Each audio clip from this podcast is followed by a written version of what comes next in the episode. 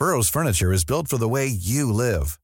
From ensuring easy assembly and disassembly to honoring highly requested new colors for their award-winning seating, they always have their customers in mind. Their modular seating is made out of durable materials to last and grow with you. And with Burrow, you always get fast, free shipping. Get up to 60% off during Burrow's Memorial Day sale at burrow.com slash ACAST. That's burrow.com slash ACAST. burrow.com slash ACAST. Millions of people have lost weight with personalized plans from Noom. Like Evan, who can't stand salads and still lost 50 pounds. Salads generally for most people are the easy button, right? For me, that wasn't an option. I never really was a salad guy. That's just not who I am. But Noom worked for me. Get your personalized plan today at Noom.com. Real Noom user compensated to provide their story. In four weeks, the typical Noom user can expect to lose one to two pounds per week. Individual results may vary. Salute e salve, benvenuti ad una nuova puntata di Storia d'Italia Extra. In questa puntata ho deciso di trovarmi con un amico ed esperto storico militare, Andrea Sant'Angelo, autore di decine di libri, oltre che appassionato di epoca napoleonica, tra le altre, e grande presenza di divulgatore storico su Twitter, o come diavolo si chiama adesso. Su Twitter Andrea è famoso per le sue svagaiate, ovvero dei tweet di curiosità storico-militare. Trovate Andrea su X o Twitter o come diavolo lo vuole chiamare Musk sotto il nome di Svagaia. In questa chiacchierata che è andata in diretta da appena due giorni dall'uscita del film, io e Andrea abbiamo deciso di commentare Napoleon di Ridley Scott ci eravamo dati appuntamento per guardarlo lo stesso giorno, io a Bruxelles e lui a Rimini. Senza esserci sentiti in anticipo, siamo arrivati, mi pare, a conclusioni piuttosto ravvicinate. Non è un mistero ormai che Napoleon sia un film poco accurato da un punto di vista storico, ma il punto è, fino a che punto? E soprattutto, è un bel film? A differenza di alcuni puristi, io sono disposto a perdonare molte cose ad un film che mi appassioni. Il Gladiatore, ad esempio, non è storicamente accurato, ma è un film fantastico da guardare, che mi diverto continuamente a citare, e che ha appassionato un'intera generazione, e il Gladiatore è dello stesso regista. E allora, è riuscito Ridley Scott di nuovo nel miracolo? Ascoltate la puntata se vi interessa il nostro umile parere.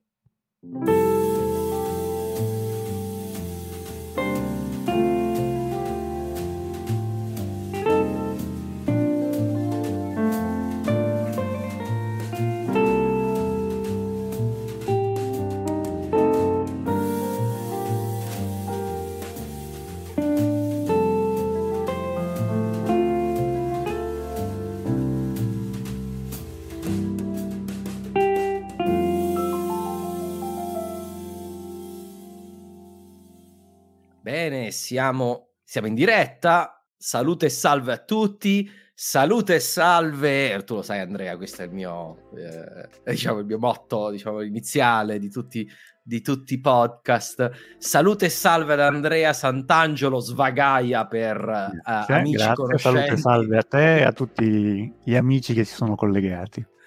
Eh, qui abbiamo, cominciamo ad avere già qualcuno collegato. Eh, il, il, diciamo eh, per scaldare un po' in attesa che eh, si colleghino anche altri, ehm, diciamo, la mia idea era questa. Innanzitutto, vabbè, perché ho chiesto a Andrea di, ehm, di, di fare questo gioco, che è stato gentilissimo di, eh, di decidere di partecipare.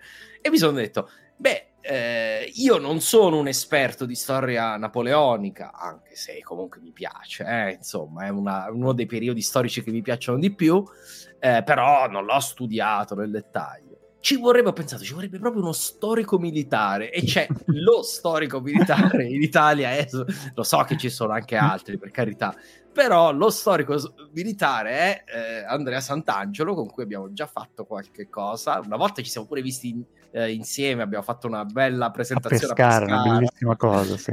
A casa mia proprio è stata con Lia, esatto. eh, con Lia Celi, eh, che, eh, con cui collabori spesso. eh, Andrea ha scritto una montagna di libri. Mi ricordo che abbiamo fatto pescare, avevo detto quanti libri hai scritto? Io ne ho scritto 20, quanti, quanto sei? 22, 23? Non mi 24 adesso. 24, 24. aumenta ovviamente giustamente eh, di tutti i generi, tra l'altro, no? Insomma... È incredibile questo, sì, sì, sì, sì, sì. Sono dal, dai saggi al, ai romanzi, ai libri, per, anche... libri, per, ragazzi, esatto. Per... Esatto, esatto. Tutte co- ah, e, ah, e ah, per esempio i saggi di storia, che periodi storici hai spaziato? Perché mi ricordo che sono anche abbastanza vari. Sì, Dai. sono vari, anche non tanto vari quanto io vorrei, perché cioè, chi come me ama veramente la storia militare la ama dalla preistoria ad oggi, quindi eh, a me piace, ci sono dei periodi mi piacerebbe tantissimo scrivere, ma gli editori non... non...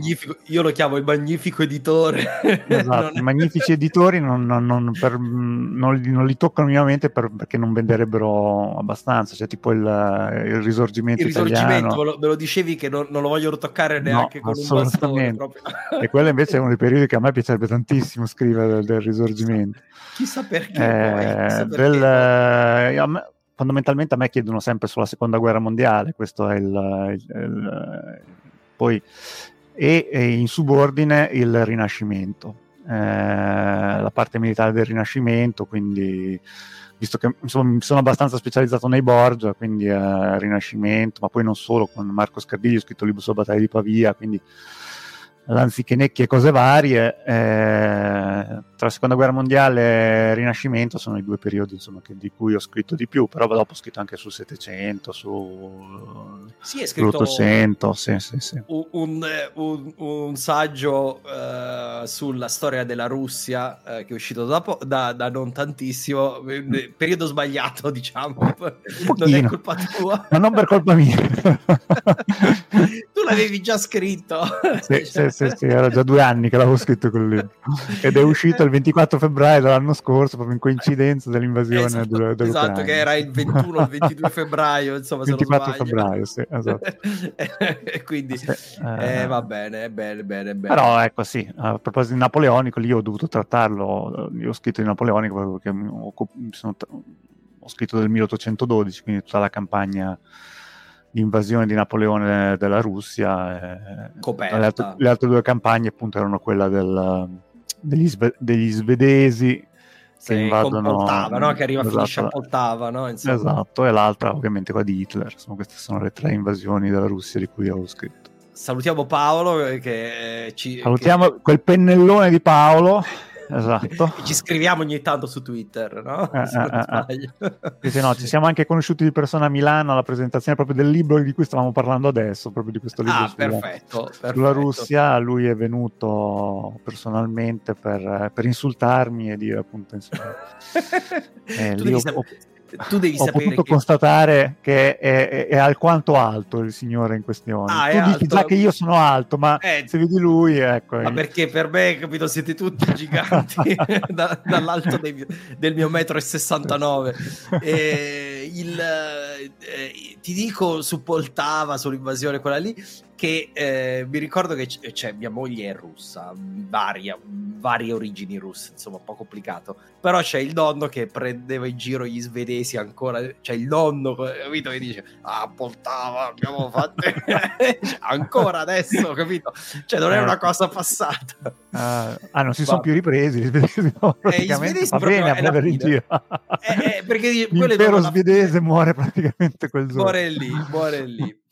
Allora, ma ahimè, allora, il, il gioco a cui abbiamo a cui hai accettato di sottoporti è stato il seguente. Mi è stata proprio un'idea fulminante. Ho detto, ma andiamoci a vedere separatamente, ovviamente, perché ahimè non viviamo eh, in un intorno. e quindi eh, andiamoci a vedere eh, Napoleone, eh, Napoleon, eh, Napoleon, eh, perché non è tradotto, se non sbaglio, il titolo neanche in italiano, no? no. è Napoleon. E andiamoci a vedere Na- Napoleon e mh, mm, facciamo una uh, discussione per commentarlo uh, e cercare di capire com'è. Magari può essere anche una guida a voi se non ci siete andati ancora a vederlo per decidere se farlo o meno. Insomma, e comunque potete avere il nostro parere al riguardo per, per quanto ci riguarda. Eh, ma prima di, di, parlare di Napoleon, la, la mia prima domanda è: ma a te, Andrea, che tipo di film storici piace? Ti piacciono tutti? Devono avere delle, delle determinate caratteristiche oppure no? Ma, guarda, cioè, posto che se è un film che tratta di storia, è un film che mi interessa in qualche modo, quindi non è che ho delle pregiudiziali iniziali nei confronti di qualche tipo di film. Poi eh, diciamo che io ho um, una certa predilezione per qualsiasi film che abbia in sé effetti speciali ed esplosioni. Quindi i film storici normalmente dovrebbero avere qualche esplosione. Soprattutto qualche, epoca eh, moderna, esatto, diciamo. Moderna, moderna, esatto, sì, oppure qualche duello, insomma, qualche affettamento con lame o cose di questo genere. Quindi for- normalmente i film che prevedono una certa dose di, di, di violenza, di combattimento, essendo uno storico militare, sono da me eh, abbastanza apprezzati, ma proprio per una, insomma, una mia mh, mm, malattia professionale che è quella di analizzare anche le, le battaglie come vengono riportate sullo schermo, quindi eh, vedere eh, dalle mega cavolate hollywoodiane in cui un caricatore di un, un, fucile mitragliatore ti potrebbe sparare 20.000 colpi prima di essere ricaricato, come succede in quasi tutti i telefilm americani praticamente, queste, queste armi che sparano a raffiche ininterrottamente eh, al, addirittura alle uniformi completamente sbagliate, non dico sono i film degli anni 50 e 60 di guerra in cui c'erano questa abbondanza di carri armati americani qui in Europa li utilizzavano per fare i panzer tedeschi, quindi tu avevi questi eh, carri armati americani che erano stati ridipinti come, come panzer tedeschi e, esatto, e te li ritrovavi in tutti i film di guerra. Vabbè, lo stesso approccio c'è anche nei Peplum, diciamo, dove abbiamo esatto. i, i, il, il famoso bracciale di cuoio che ormai è entrato nell'immaginario collettivo, secondo me. Cioè, se tu vai a vedere, ormai il romano deve portare questa fascia di cuoio. Quello deve essere stato un costumista di Hollywood che ha deciso che era figo, che gli stava bene, e da allora questo braccio di quello ce lo siamo tenuto. O appunto sempre queste armature molto, eh, di, diciamo sempre tipo cuoio, oppure comunque... Oh, sì, sì. insomma, che esistevano per carità, ma non di quel sicuramente molto più rare di altro tipo. Insomma. E vabbè, no. insomma, ci sono 100.000 di questi, però erano, ci sono anche de- ultimamente c'è più attenzione, secondo me, a queste eh, a questi aspetti. Tu trovi, cioè, nella media, eh, non sto parlando adesso ancora di Napoleon, però secondo me nella media, un pochino da quei tempi, 50-60, eccetera, diciamo, eh, per esempio io di recente non l'avevo mai visto, non è un film, però è una serie tv, ma è quasi cinematografica. Ehm, Band of Brothers, no? Beh, quello, quelli stiamo a livelli di capolavoro lì. non, so. eh, lì... non è un film purtroppo perché eh, non posso portarci il figlio tredicenne a vederlo costringerlo a guardare ore e ore di Band of Brothers tutti insieme, cosa che io invece farei ben, ben volentieri. Però Band of ecco. Brothers è veramente come deve essere realizzato un prodotto, solo che lì abbiamo, siamo di fronte a un budget praticamente illimitato, eh, con dietro due menti come Tom Hanks e Steven Spielberg, quindi, eh, ma anche The Pacific, che dopo loro hanno, hanno hanno sì, fatto. Non l'ho esatto. visto ancora, non l'ho visto. Guarda, The Pacific io l'ho visto la prima volta e ho detto è una, una schifezza, in confronto a Band of Brothers è una schifezza. Poi ho provato a riguardarlo ed eff- effettivamente è, è, è, un gran bel prodotto anche The Pacific. L'unica cosa, per forza di cose, ha un, um, uno storyboard che è molto più frastagliato rispetto a Band of Brothers. Quindi, mentre a Band of Brothers tutti... Eh, affezioni ai singoli personaggi, li segui in questa cavalcata per l'Europa, lì con questi salti tra le varie isole, saltando di reparto in reparto, insomma, tendi un po' a perderti. Quindi, Beh, lì è bello eh, perché è proprio una, una compagnia in of esatto. una, una, piccola compagnia, un microcosmo, le, le, persone vere, fra l'altro, di quella compagnia. Tra l'altro io eh, conosco quei luoghi perché c'è Bastogne qui dietro, quindi sono, ah, sono anche stato esatto. a visitare, insomma, quindi Vabbè, ma purtroppo non possiamo parlare di Band of Brothers, ci tocca di no. parlare di Napoleon. Pro- ho provato vedi, eh, a sviare per un po'. No, e... no, no, comunque. Volevo no. solo concludere dicendo questo, poi parliamo di Napoleon, che eh, i, la mia trimurti dei film che, di, di, guerra, esatto, sono sicuramente, ci metto dentro Il giorno più lungo, che è un il film sullo sbarco in Normandia degli anni 60, fatto da tutti i più grandi registi di Hollywood eh, e dentro ci sono tutti gli attori del carico da John Wayne, tutti i più grandi attori di, di, di, che si erano prestati veramente a fare questo incredibile film. Eh, e poi devo dire, ci sono secondo me due film sul Vietnam, nonostante che il Vietnam non sia una delle guerre che mi interessi più di tutti, però sono due film di guerra veramente belli. Uno chiaramente è Full Metal Jacket eh, di Kubrick e l'altro è um, Hamburger Hill, che è molto meno conosciuto, ma io penso che come eh, film di guerra veramente ti faccia capire veramente il, non l'ho visto, vedi? vedi la durezza della, della, della, della guerra non l'ho visto e lo vedrò Hamburger Hill.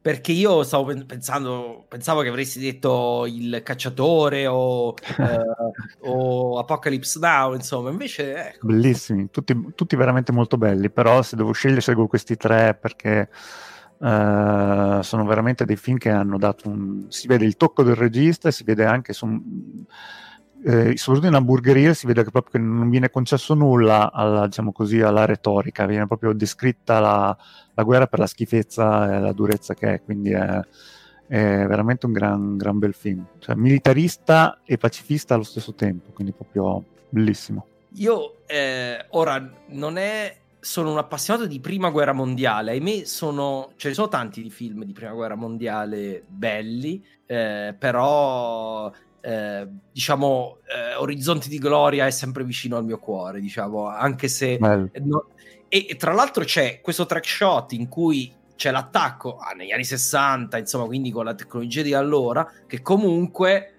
è ancora adesso considerato una cosa abbastanza realistica del, di un attacco della prima guerra mondiale. Yeah. E, eh, quindi da questo punto di vista, al di là poi il film ovviamente ha tutta una storia che in realtà c'entra poco con, la, con il combattimento, è più un, un, una storia di un processo in un certo senso. Mm-hmm.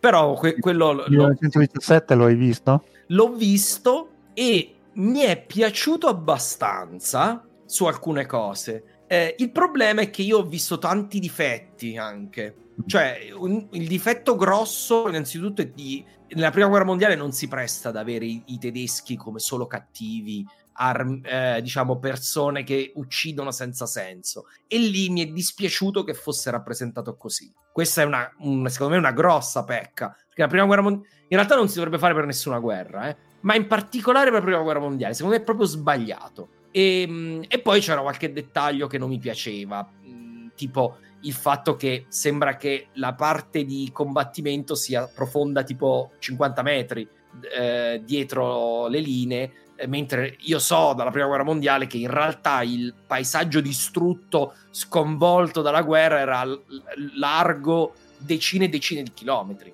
Cioè, e que- dare questa mm-hmm. sensazione di non avere il verde campi, poi la, diciamo la, eh, la, la front, diciamo, il punto di, di, di contatto di, devastato e poi di nuovo i verde campi dietro. Non era così.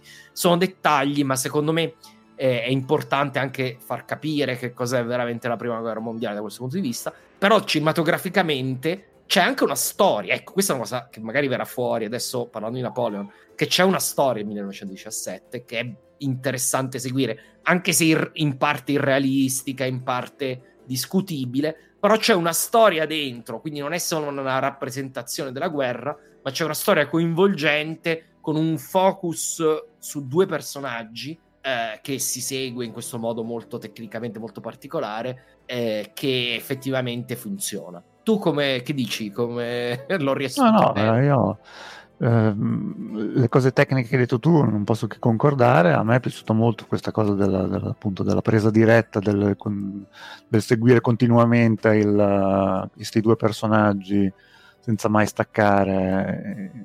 L'ho trovato una cosa molto particolare, quindi eh, al di là di tutto che come hai detto tu è un po' estraniante anche il fatto che i tedeschi, a parte essere visti proprio solo con cattivi, non li vedi praticamente mai, cioè sono delle eh, sai che ci sono, ma non... Eh, cioè, no, sono... Que- que- questo è, è, è, realistico, no? Cioè che tu sai mm-hmm. che ci sono, ma a un certo punto qualcuno ti spara, non lo vedi neanche. Esatto. Neanche cioè, questo è assolutamente realistico della prima guerra mondiale. Quello che mi è dispiaciuto è che le volte che compaiono i soldati tedeschi sembrano solo delle macchine assassine invece di essere sì, dei uomini. Esatto, come il pilota dell'aereo. Da... Il pilota dell'aereo, quella era, è veramente la cosa che lì ho detto sono uscito fuori dal film. Sai, quando stavo dentro il film e sono uscito fuori, ho visto il regista che stava scrivendo il film, capito? e quello è sempre un errore, secondo me, in un film quando tu vedi il regista. Cioè il regista deve scomparire, no? Tu devi essere così mhm. immerso da avere la sensazione mentre lo stai guardando il film che quello che stai guardando è vero.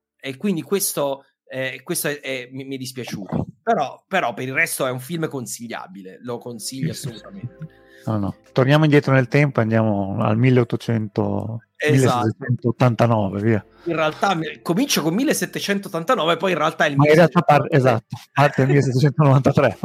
e quindi dice, la, la prima... E già qui vediamo la, la, la costante che poi seguirà il dipanarsi delle vicende. Allora, Napoleon, è... io lo sai cosa avevo? Il, pen... il, mio pensiero era questo prima di entrare nel film, ed era nel cinema, se ne... non si entra nel film.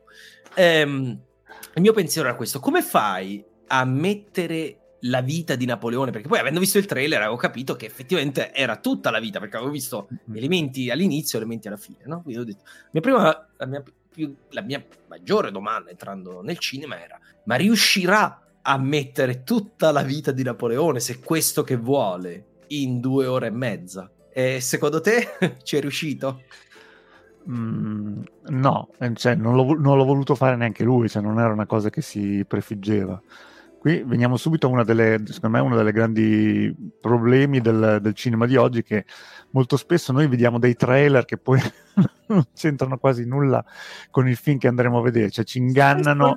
Le, le scene sono diverse. Esatto, e ci turlupinano invitandoci a... Quindi sono molto spettacolari questi trailer, ci... soprattutto per chi eh, esaltato per un certo periodo storico, non appena vede uscire questo, il trailer di, Na- di Napoleon, siamo corsi tutti vi- a baciare. Io, io, l'ho visto e sono rimasto folgorato. Esatto. Però esatto. poi riflettendoci ho detto, oh caspita, ho visto scene del 700 e scene del 1815. Evident- quella è Waterloo, ho detto, quella è Waterloo. E mm. quindi, e quindi come facciamo? O mi fa tipo il prologo e l'epilogo, tipo saltando, cioè facendo un montaggio, o la storia, secondo me, non ci sta in due ore e mezza. Eh, infatti non, non, c'è stata, ma anche lo stesso eh, Ridley Scott ha detto che insomma, mh, mm, il film eh, non, è, eh, non, contempla la, la, la, totalità delle immagini che lui ha, ha, ha, ripreso e montato, perché ci sarà poi una, una, una versione, una versione che verrà rilasciata solo per Apple TV.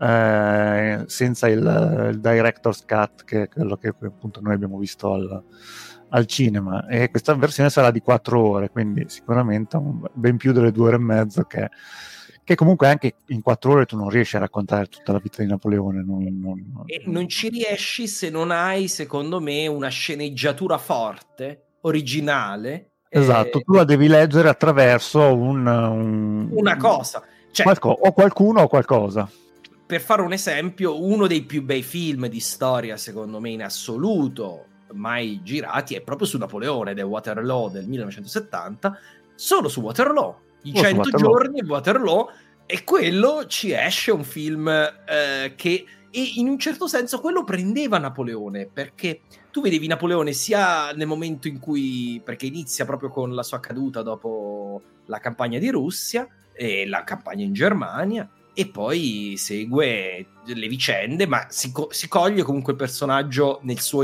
in, nella sua interezza. Cioè, secondo me non, necess- non, è necessario in realtà narrare l'intera storia di Napoleone. Se tu vuoi narrare Napoleone, sto cercando, quello sto, sto cercando di dire, eh, in un certo senso.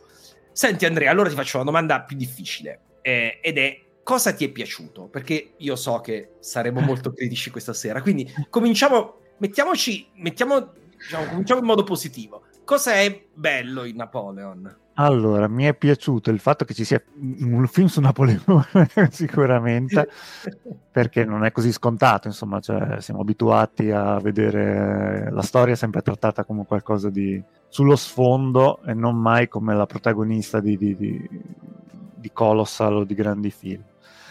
Mi sono piaciute la fotografia, devo dire che non è male, la fotografia ci sono delle scene veramente spettacolari, tra cui quelle eh, dell'incoronazione, di, di, quelle di quando lui arriva appunto in, in diversi presenti e mi sono piaciuti i costumi, i costumi sono stati fatti eh, bene, cioè, sono... ho provato a guardare l'evoluzione dei costumi, se, se, se noi storici militari abbiamo quest'occhio un po' critico, quindi se il fante di Tolone era diverso dal fante del colpo di Stato del, eh, del 1800, e se il, le, le, uniformi di, di, Austerlitz erano diverse, da, insomma, ed effettivamente c'è l'evoluzione delle uniformi, tutto è stato rispettato, quindi da questo punto di vista assolutamente eh, tanto di cappello. E, e, ehm, anche se poi, come ti dicevo prima,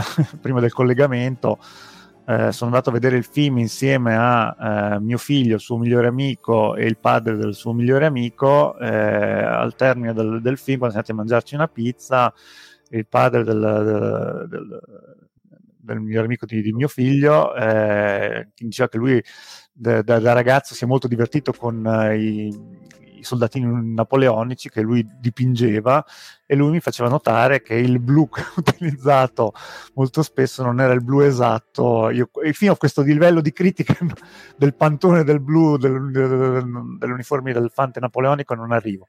Però eh, diciamo a, a grande livello sì, trovo che siano stati rispettati assolutamente, filologicamente rispettati, quindi credo che sia la fotografia, sia le, i costumi, sia quelli della, della, della, vita di tutti i giorni, tu pensi anche... Anche quelli da tutti i giorni, sì. Esatto, della vita, del, pensi anche semplicemente sì, come erano vestiti. un po' anche il passaggio degli anni in questo senso, esatto, sì, perché sì, si vede i primi anni dove siamo ancora in epoca rivoluzionaria, quindi ancora vediamo cose del Settecento e poi si, si, co- si, comprende il passaggio de- degli anni, che poi lì è molto evidente, insomma, mm-hmm. eh, nella storia, no? il passaggio tra, tra fine Settecento e inizio Ottocento, in un certo senso. Sì, sì, sì, no, quello assolutamente. Quindi devo dire complimenti, eh, ma poi anche la, le, appunto, le, le scenografie, le, le, scene di interni, l'arredamento, è stato tutto molto curato, devo dire assolutamente eh,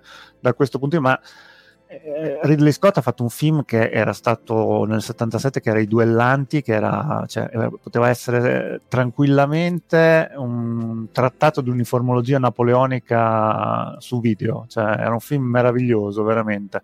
Quindi uno che aveva fatto i duellanti non poteva adesso eh, sbagliare adesso tutte le scendere, eh, scendere adesso dimenticarsi tutto.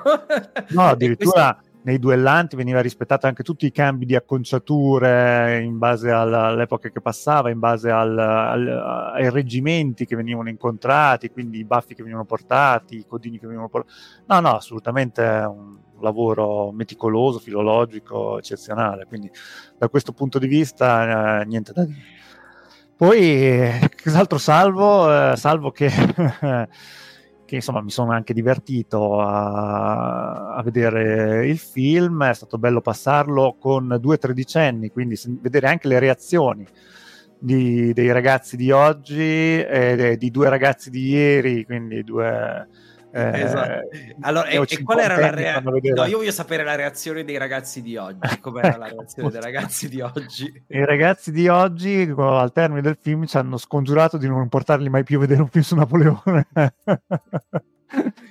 Quasi minacciandoci, appunto. Hanno detto che perché non l'hanno proprio non l'hanno capito. Cioè, la cosa che loro hanno fatto più fatica a seguire, nonostante che, appunto, essendo di terza media e avendo studiato proprio all'inizio dell'anno eh, il, ripa- nel ripasso, avendo studiato il, il, periodo napoleonico per poi passare al, al risorgimento, eh, quindi io pensavo che gli facesse bene anche vedere questa, questa, questa cosa proprio perché in tema con quello che avevano appena studiato. Eh, loro hanno fatto fatica a seguirlo, non capivano certi salti eh, temporali eh, del, del, film e, eh, e anche che il film dava per scontato ehm, molti nomi, molte situazioni che per chi conosce la storia napoleonica a, a menadita non sono, ma, esatto. ma, ma, lo sono per chi non lo conosce. Io confermo esatto. perché eh, io avevo di fianco mia moglie che conosce un pochino, però lei ha anche studiato negli Stati Uniti e ecco, e questo lo, vorrei dire che Rid- mi stupisce questa cosa da Ridley Scott, che dovendo fare un film, in realtà i film hollywoodiani innanzitutto sono fatti per l'audience americana. E, quindi, e l'audience americana delle guerre di napoleoniche non ne sa zero completo, perché semplicemente non si studia non è argomento di studio, non è argomento di niente. Io mi ricordo che stavo passando di, fianco a Waterloo con i miei cugini americani, ho detto, ah, qui c'è la battaglia di Waterloo. Cos'è la battaglia? Cioè, al punto di cos'è la battaglia di Waterloo? Cioè, cioè non stiamo parlando, dice, no, non sanno qual, eh, qual, era la quarta e la quinta coalizione, che per carità ci stanno, lo so neanche io in realtà. Però il, eh, è proprio eh, le, le, basi, insomma, ma nessuno conosce. E, e infatti questo secondo me era io ho pensato questo non è un film europeo, è un film americano, quindi dovranno per forza magari io avevo il timore che fosse addirittura lezioso, perché dico dovranno spiegare tante cose che per noi sono scontate e invece è l'opposto. Cioè esatto. è, veramente, è veramente difficile da seguire per chi non conosce a menadito la storia napoleonica. Sì, eh. sì, sì, assolutamente, assolutamente. E poi dentro ci metti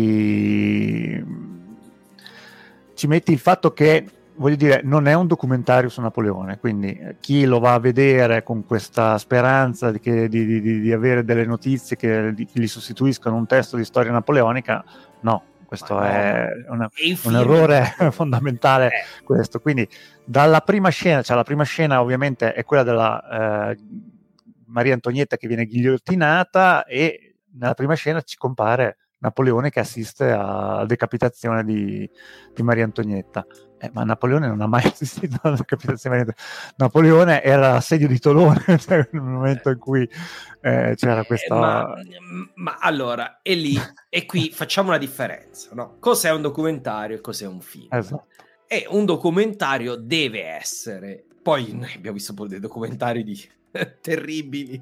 Però, diciamo, lo scopo del documentario è narrare quello che veramente è avvenuto. Un film, anche un film storico, che voglia essere accurato, è prima di tutto un film, è una esatto. storia, è fiction. C'è anche un film bellissimo, secondo me bellissimo, come Master and Commander, proprio di questo periodo. Ecco, un altro gran filmone che mi sento di consigliare, di, di storia, la storia napoleonica. Però la storia è inventata, cioè, uno non mi può dire che, ah, però è una rappresentazione. Eh no, la storia è inventata. Cioè, non c'è mai stato una battaglia di quel tipo uh, in, nei mari, que- quella esattamente. Que- quindi è inventata. Nasce come una fiction dove c'è una storia, no? E lì c'è la storia, il duello tra la nave francese e la nave britannica, no? E quindi c'è una sto- la storia di. Poi è come tu immergi in un certo senso questa storia, la devi immergere in, in, nell'acqua della storia. Ma il cuore del film è sempre una storia. Quindi, eh, poi, certo, se è una storia su un pe- inventata su, su, su, Master and Commander, in teoria ha più libertà di invece se ti prendi esattamente come personaggio Napoleone. E quello è il punto fondamentale. Detto, prima parlavamo appunto della, della mistificazione dei trailer, eh, ma è, qui c'è anche la mistificazione del titolo. Cioè, voglio dire, se tu chiami il tuo film Napoleon, cioè, vuol dire che tu devi parlare di Napoleone e non puoi non parlarne non rispettando la storicità del, del, personaggio, perché poi dopo quelli come noi insorgono indignati e ci fanno anche delle trasmissioni. Esatto. Eh, il, il, um, cioè, allora, Il Gladiatore è stato un bel film, indubbiamente. Sì, giusto la, per rimanere a Ridley Scott. Ma eh, Massimo, Scott... Massimo Decimo Meridio, un personaggio che non è mai esistito, hai capito? Poi è chiaro che eh, sullo sfondo ci sono, dei, c'è Comodo, ci sono degli imperatori. Comodo, ma... Eh, ma mi stai dicendo che dopo Comodo non restaurano la Repubblica? e quindi, ecco, eh... quello è un, be- è un, bellissimo esempio, Andrea, è proprio di Ridley Scott, dove c'è esatto. una storia, è una storia inventata che ha una sua base vaga perché effettivamente è stato ucciso comodo da un gladiatore, no? Ma proprio, proprio come spunto. Sì. Però il, il, la storia è inventata ed è molto bella, è molto coinvolgente perché c'è proprio il viaggio, c'è una, al, al, suo cuore c'è una storia tipica del viaggio dell'eroe, no? L'eroe mm. che parte in alto, poi dalla fortuna, la caduta. la caduta, e poi dopo la caduta si rialza la, la vendetta, esatto. La vendetta, c'è tutto quello tipico di una tipica storia. Ma in Napoleon la storia di qual è? Eh, quello è il punto. La storia del film. E, e, la cosa interessante che secondo me, diciamo anche fuori onda, l'idea originale del film era di centrare il film sul rapporto tra Na- Napoleone e Josephine, che, che, di per sé, secondo me, con un'altra sceneggiatura e un altro taglio, è una bella idea. Cioè, è una bella idea quella di ed era per esempio una cosa che io conoscevo di meno. Poi mi sono andato, sono, dopo aver visto il film, questo, ecco, se dovessi dare io atto di una cosa, è questa, che io mi sono dato un documentario e non la conoscevo di meno. Ah, beh, c'è qualche elemento effettivamente della vera storia, cioè qualche, eh, ho detto qualche, però c'è qualche elemento che io non conoscevo e, e mi ha spinto ad andarlo a vedere. Quindi questa è una cosa positiva. Lo ritengo una cosa positiva. E e, e, c'è quindi di base, al di là del, del, di, di, rappresentare la storia, c'è comunque una storia, un abbozzo di potenziale storia originale che è il rapporto tra Giosefina e Napoleone. Però, no, non so, co- tu come, ve- come, la vedi questa cosa? Secondo te è, Guarda, il film avrebbe dovuto intitolarsi Josephine e il suo grande amore, questo dovrebbe essere stato il, suo, il titolo, perché se tu invece come titolo utilizzi Napoleon, um, secondo me è uno specchietto per le allodole, perché voglio dire, cioè, stai cercando di attirare qualcuno a vedere un film che poi in realtà ne rimarrà un po' dispiaciuto del, del, del trattamento riservato al... Poi, sì. diciamo la verità, Napoleone è uno, di questi, è uno dei più grandi personaggi della storia sì. mettere d'accordo eh, tutti su, un, su un qualsiasi cosa che riguarda Napoleone è materialmente impossibile no, perché beh, ognuno di noi ha un, un, proprio Napoleone che si porta dentro, un proprio Napoleone che, del quale è convinto della storicità inattaccabile di, di questo Napoleone. Sì. Quindi, eh, se per Ridley Scott quello è il suo Napoleone, è anche giusto che i soldi li ha trovati lui per fare il film, quindi è, è anche giusto che lui lo porti sullo schermo però il problema è che lui non ha parlato fondamentalmente di, di, di Napoleone, ha parlato di questa grande eh, storia tra anche vogliamo lievemente tossica, malata, non so come lo vogliamo usare questi termini moderni di questa storia sì, sì. così eh, difficile, tormentata tra loro due, comunque sicuramente una grande storia d'amore. E, ehm, e poi tutto attorno, eh, tutto gira attorno a questa storia d'amore, cioè addirittura eh, dopo che Josephine muore, eh, questi due continuano a scriversi delle lettere, proprio a, al di là della morte addirittura, questa, questa grande storia, questa grande storia e d'amore. anche lì il film doveva finire lì, cioè eh. per me il film doveva finire lì, cioè ripeto, nella mia idea, e per quello penso che sia sbagliato, qui ci sono due film che stanno insieme e nessuno dei due, ahimè, funziona perché ci sono tutte e due. C'è il film sul grande film su Napoleone, con le, anche delle battaglie no, importanti, è rappresentato in particolare Waterloo, insomma, che poi appunto aveva già avuto un trattamento abbastanza superiore. Eh, su... non, lo, non, lo, poteva superare quello. Eh, su...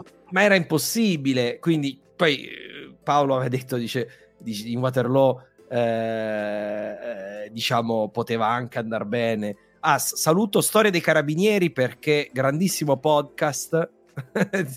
che eh, ti saluto, buona, buona serata. E mh, dicevo, uh, il, lì c'è sia il film su, sulle battaglie, sulla, gran, sulla diciamo, la grande storia con l'S maiuscolo, sia la storia d'amore.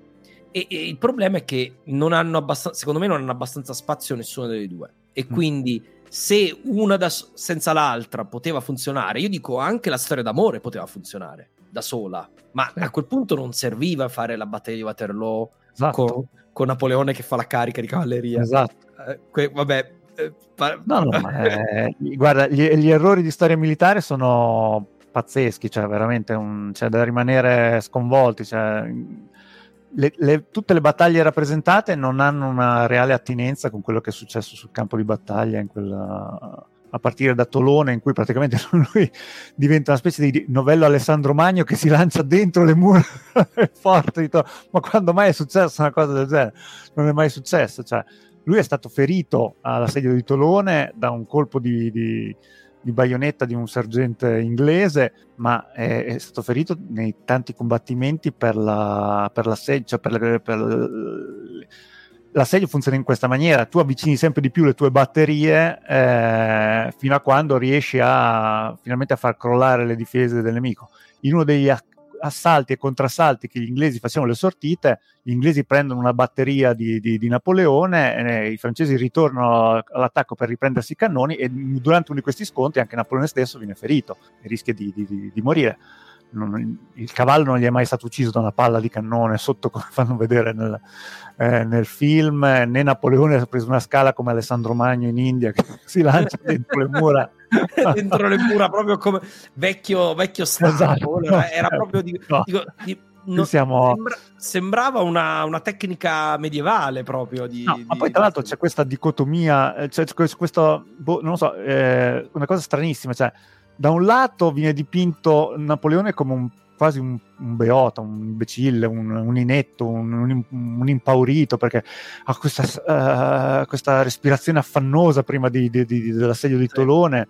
Uh, addirittura, cioè, ragazzi, ma nella prima scena in cui Barra gli dice che c'è bisogno di andare a prendere il comando dell'assedio, cioè lui dorme. Alla, al con cosa, è lì che dorme Barra lo deve svegliare. Cioè, ma, eh, ma, chi, ma, chi, è questo? Cioè, boh, sembra veramente che Ridley Scott deve, dovesse far scontare qualcosa eh, a Napoleone, ci fosse un qualcosa di personale nei suoi confronti. Poi però gli fa fare que- cose assolutamente che Napoleone non ha mai fatto, tipo le cariche a cavallo eh, a Borodino o, o, a Waterloo, che non sono mai esistite. Lui che sciabola la fanteria. Eh, si comporta come un, appunto, come un Alessandro Magno che, che si lancia con gli Etairoi eh, sulla punta della, della formazione eh, a Cuneo della, della, della, cavalleria dei, dei, compagni e invece queste cose, cioè Napoleone addirittura a Borodino eh, Napoleone eh, sembrava quasi intontito dal, dal, dal, dai dolori che aveva nel corpo che non riusciva a prendere una decisione. La battaglia la passa tutta da, su una, una lettiga nella, nella, sua tenda quindi lui non scende mm, è, uguale. A, a batterlo, lui non scende mai in campo, rimane... Ma certo, come fanno i generali moderni, no? Devono gestire eh, il, esatto. la battaglia. E anche di nuovo qui mi fa specie come una battaglia, anche, va bene c'era più tempo, però appunto Waterloo, rappresentata 50 anni fa, è, è molto più realistica da questo punto di vista, è, è, è imbarazzante vedere rappresentate delle battaglie dove con il generale in epoca napoleonica che fa la carica di cavalleria, cioè è imbarazzante. Ma anche la stessa battaglia di Austerlitz, cioè è tutto... Oh, terribile. È, allora, lì, lì secondo me è ancora peggiore. Lì, è peggiore. no, lì, lì siamo a... De- cioè, sembrava una, una, presa in giro, sinceramente. Sembrava... Cioè, io capisco la volontà di fare una scena cool come la, mm. il ghiaccio eh, sì. e le, le persone che siamo e quindi io perdono anche se tu da un punto di vista cinematografico tiri fuori qualcosa un po' di più o gli fai più fuoco. Io tendo a perdonare, ripeto, non è un documentario, quindi esatto. di fare un film, il film deve essere anche... Allora, dal momento che tu decidi di chiamarla proprio la battaglia di Austerlitz, allora per favore, la battaglia di Austerlitz deve avere due o tre elementi. dimensione, cioè, eh, esatto. fai vedere che c'è. Cioè... Fai vedere il sole, scusa, il famoso sole di Austerlitz. Esatto. Cioè, fanno una battaglia nebbia, solo di ghiacci, di nebbia. Cose. È tutta una battaglia fondata sulla nebbia. Esatto, esatto. esatto. Ma a me anche la cosa che ha stupito di non vedere la dimensione. Cioè, con le tecnologie moderne è molto più facile oggi realizzare tecnicamente grandi eserciti, movimenti di grandi eserciti. Eh, cioè, per firmare Waterloo hanno dovuto prendere l'armata rossa praticamente e metterla. Dice, dice qua, quanti soldati servire? cioè, 20.000, pre 20.000, 20... cioè, è, è così. Ma sì, sì. nel caso moderno, oggi con la, con la, computer graphic si può fare più o meno di tutto. Col budget che ha Ridley Scott, mm. mi stupisce di non riuscire a rappresentare una battaglia dove ci sono decine di migliaia centinaia di migliaia quasi di, no, ma, di, di soldati. Poi, insomma. Eh, ma poi voglio dire, ogni, un'altra delle cose che non, inspiegabili sono ogni tenda con una bandiera. Sembravano gli accampamenti dei tifosi ai mondiali con tutte le, le sciarpe, le bandiere, cioè scontri tra hooligans fondamentalmente, non era una battaglia del periodo napoleonico. Eh, cioè, a Waterloo, cioè, a parte il fatto di questo eh, eh, Wellington trattato malissimo, come un povero imbecille che ha paura anche della sua ombra e che sì. non si vuole spostare dalla sua, dalle sue cose. Ma a, fa mettere delle trincee, ma quando mai a Vaterlo ci sono state delle trincee? Oh, le trincee, oddio, mi ero dimenticato le trincee. Cioè, ma poi voglio dire, eh, il, la cavalleria viene lanciata all'attacco mentre la fanteria sta avanzando. Cioè, ma, ma, avete idea di che cosa voglia dire una cosa del genere? Cioè, eh, no, proprio non c'è proprio ma è, è imperdonabile avere no ma, oltretutto poi la scena col cecchino che dici ho, il, ho l'imperatore ho l'imperatore, oddio, oddio, ho l'imperatore cioè, ragazzi ma dice, dice ma, assolutamente non colpire quello era per far rappresentare il nobile che è super nobile sì. eccetera che dovrebbe essere Wellington no? ma non ha ovviamente alcun senso, non erano minimamente a portata di tiro, né poteva mai esserlo, e se fossero stati a portata di tiro gli avrebbero sparato, comunque quello è un altro discorso. Però il, il, è, è, imbarazzante che, ripeto, da un punto, io lo vedo proprio da un punto di vista di sceneggiatura, non sono un esperto, non ho mai film, ma tu hai sacrificato tempo, e nel caso di Waterloo tantissimo tempo, per una cosa che fai male e non aggiunge niente alla storia. Ma non lo fare. Cioè, no, non serviva in realtà nel film rappresentare Waterloo e neanche rappresentare Austerlitz. Cioè, se lo devi fare, fallo bene. Ma visto che stai facendo un film con un certo taglio, no? Che il taglio è la relazione fra Giosefina e Napoleone, ma proprio non le fare le battaglie, non servono da questo esatto. punto di vista. Se le devi eh. fare così, non, non, le fare assolutamente. Cioè, proprio non, non una scena rapidissima, magari tipo un, una cosa con Napoleone che è lì e, e, poi dopo, subito dopo, torni sulla storia perché altrimenti rischi. No, anche perché poi, poi il, il, rischio grandissimo di un'operazione del genere è quello di, appunto, per come dicevamo prima, di questi tagli, di, di, di perderti dei momenti che noi tutti che st- abbiamo studiato il napoleonico sappiamo che sono dei momenti fondamentali. Cioè, la creazione del mito, del personaggio, della leggenda di Napoleone avviene in un unico posto ed è l'Italia ed è l'unico posto che non viene mai citato nel film cioè, le due campagne d'Italia di Napoleone no, non ci sono. Ma non solo, l'Italia che si è arresa senza combattere. Nel film dice questo, cioè sì. dice, dice, dice, cara Josephine in una lettera lui scrive, no? cara Josephine sono qui in Egitto dopo aver conquistato l'Italia che si è arresa senza combattere. Ora, chi non conosce la storia di quest'epoca, vale a dire il 99,9% degli americani a cui è rivolto questo film, e e, il 98,9% di tutti gli altri, quindi non, non do mm. tanta, eh. però eh, cosa ha capito? Che l'Italia è un paese, secondo me. Sì. Ha capito una che l'Italia nazione, è un paese. Era già una nazione. È già una nazione. e, che, e, che, visto che l'Italia si arrende sempre, ah, ah, ah, ah si arrende sempre, esatto. si è arresa.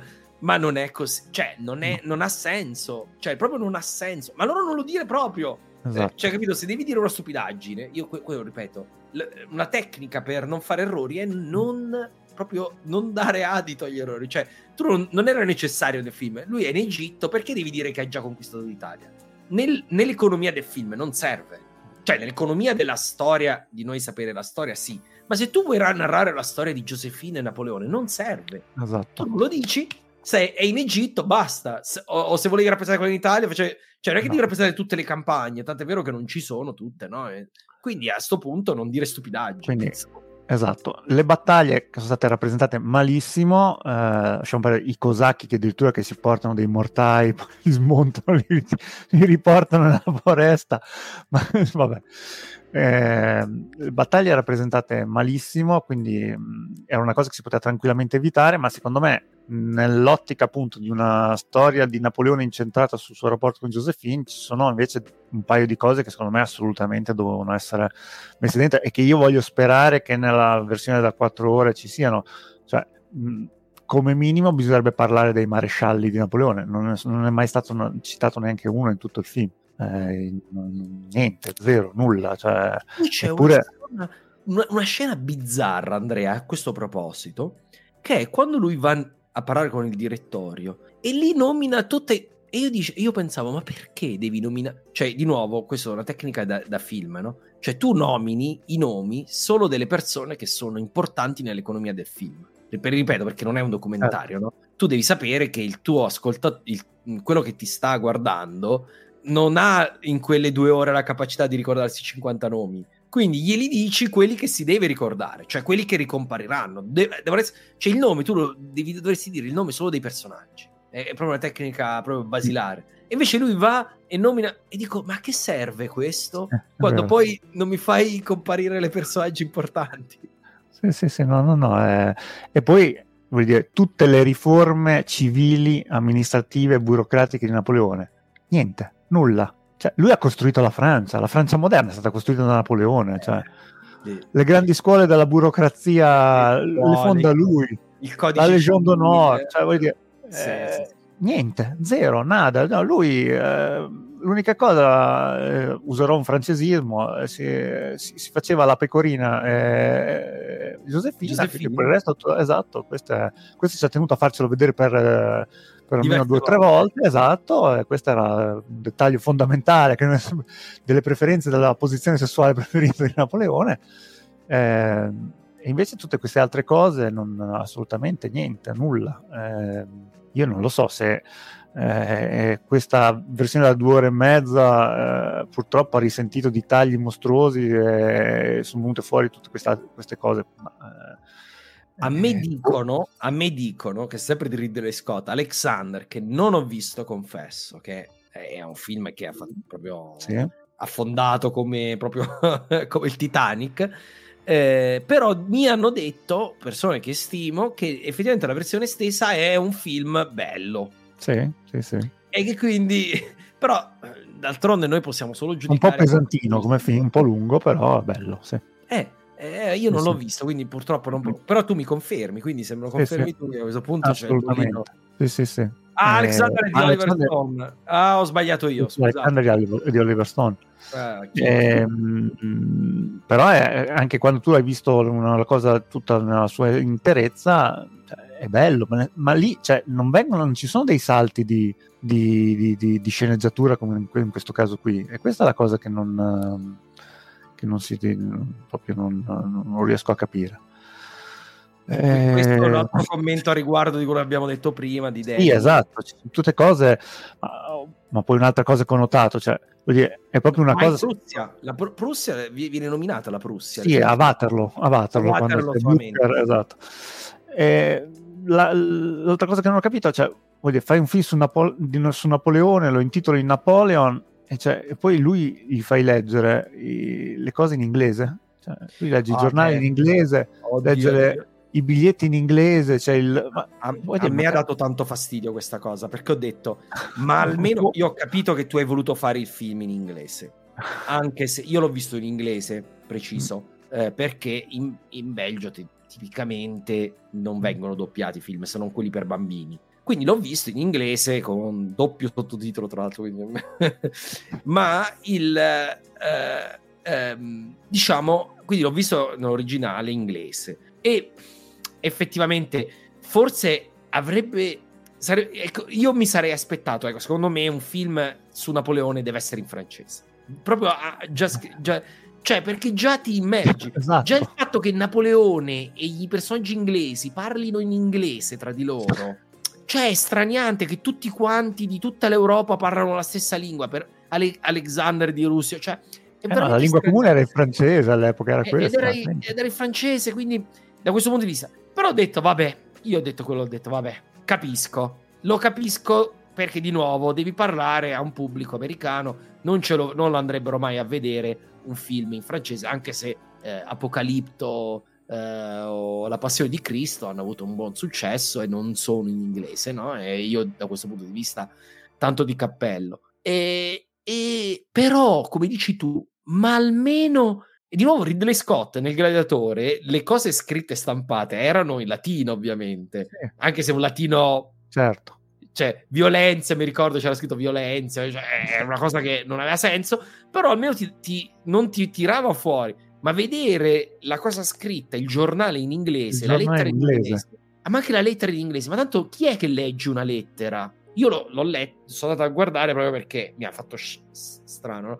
ma tanto la gente non lo legge, no? Ma quindi che ti importa? Lo stai- la, stai, la stai comunque, la lettera la stai comunque narrando a voce, no? Quindi che sia scritta in francese o in inglese che cambia, ma eh, serve solo a non farti uscire dalla storia, come è successo a me e te.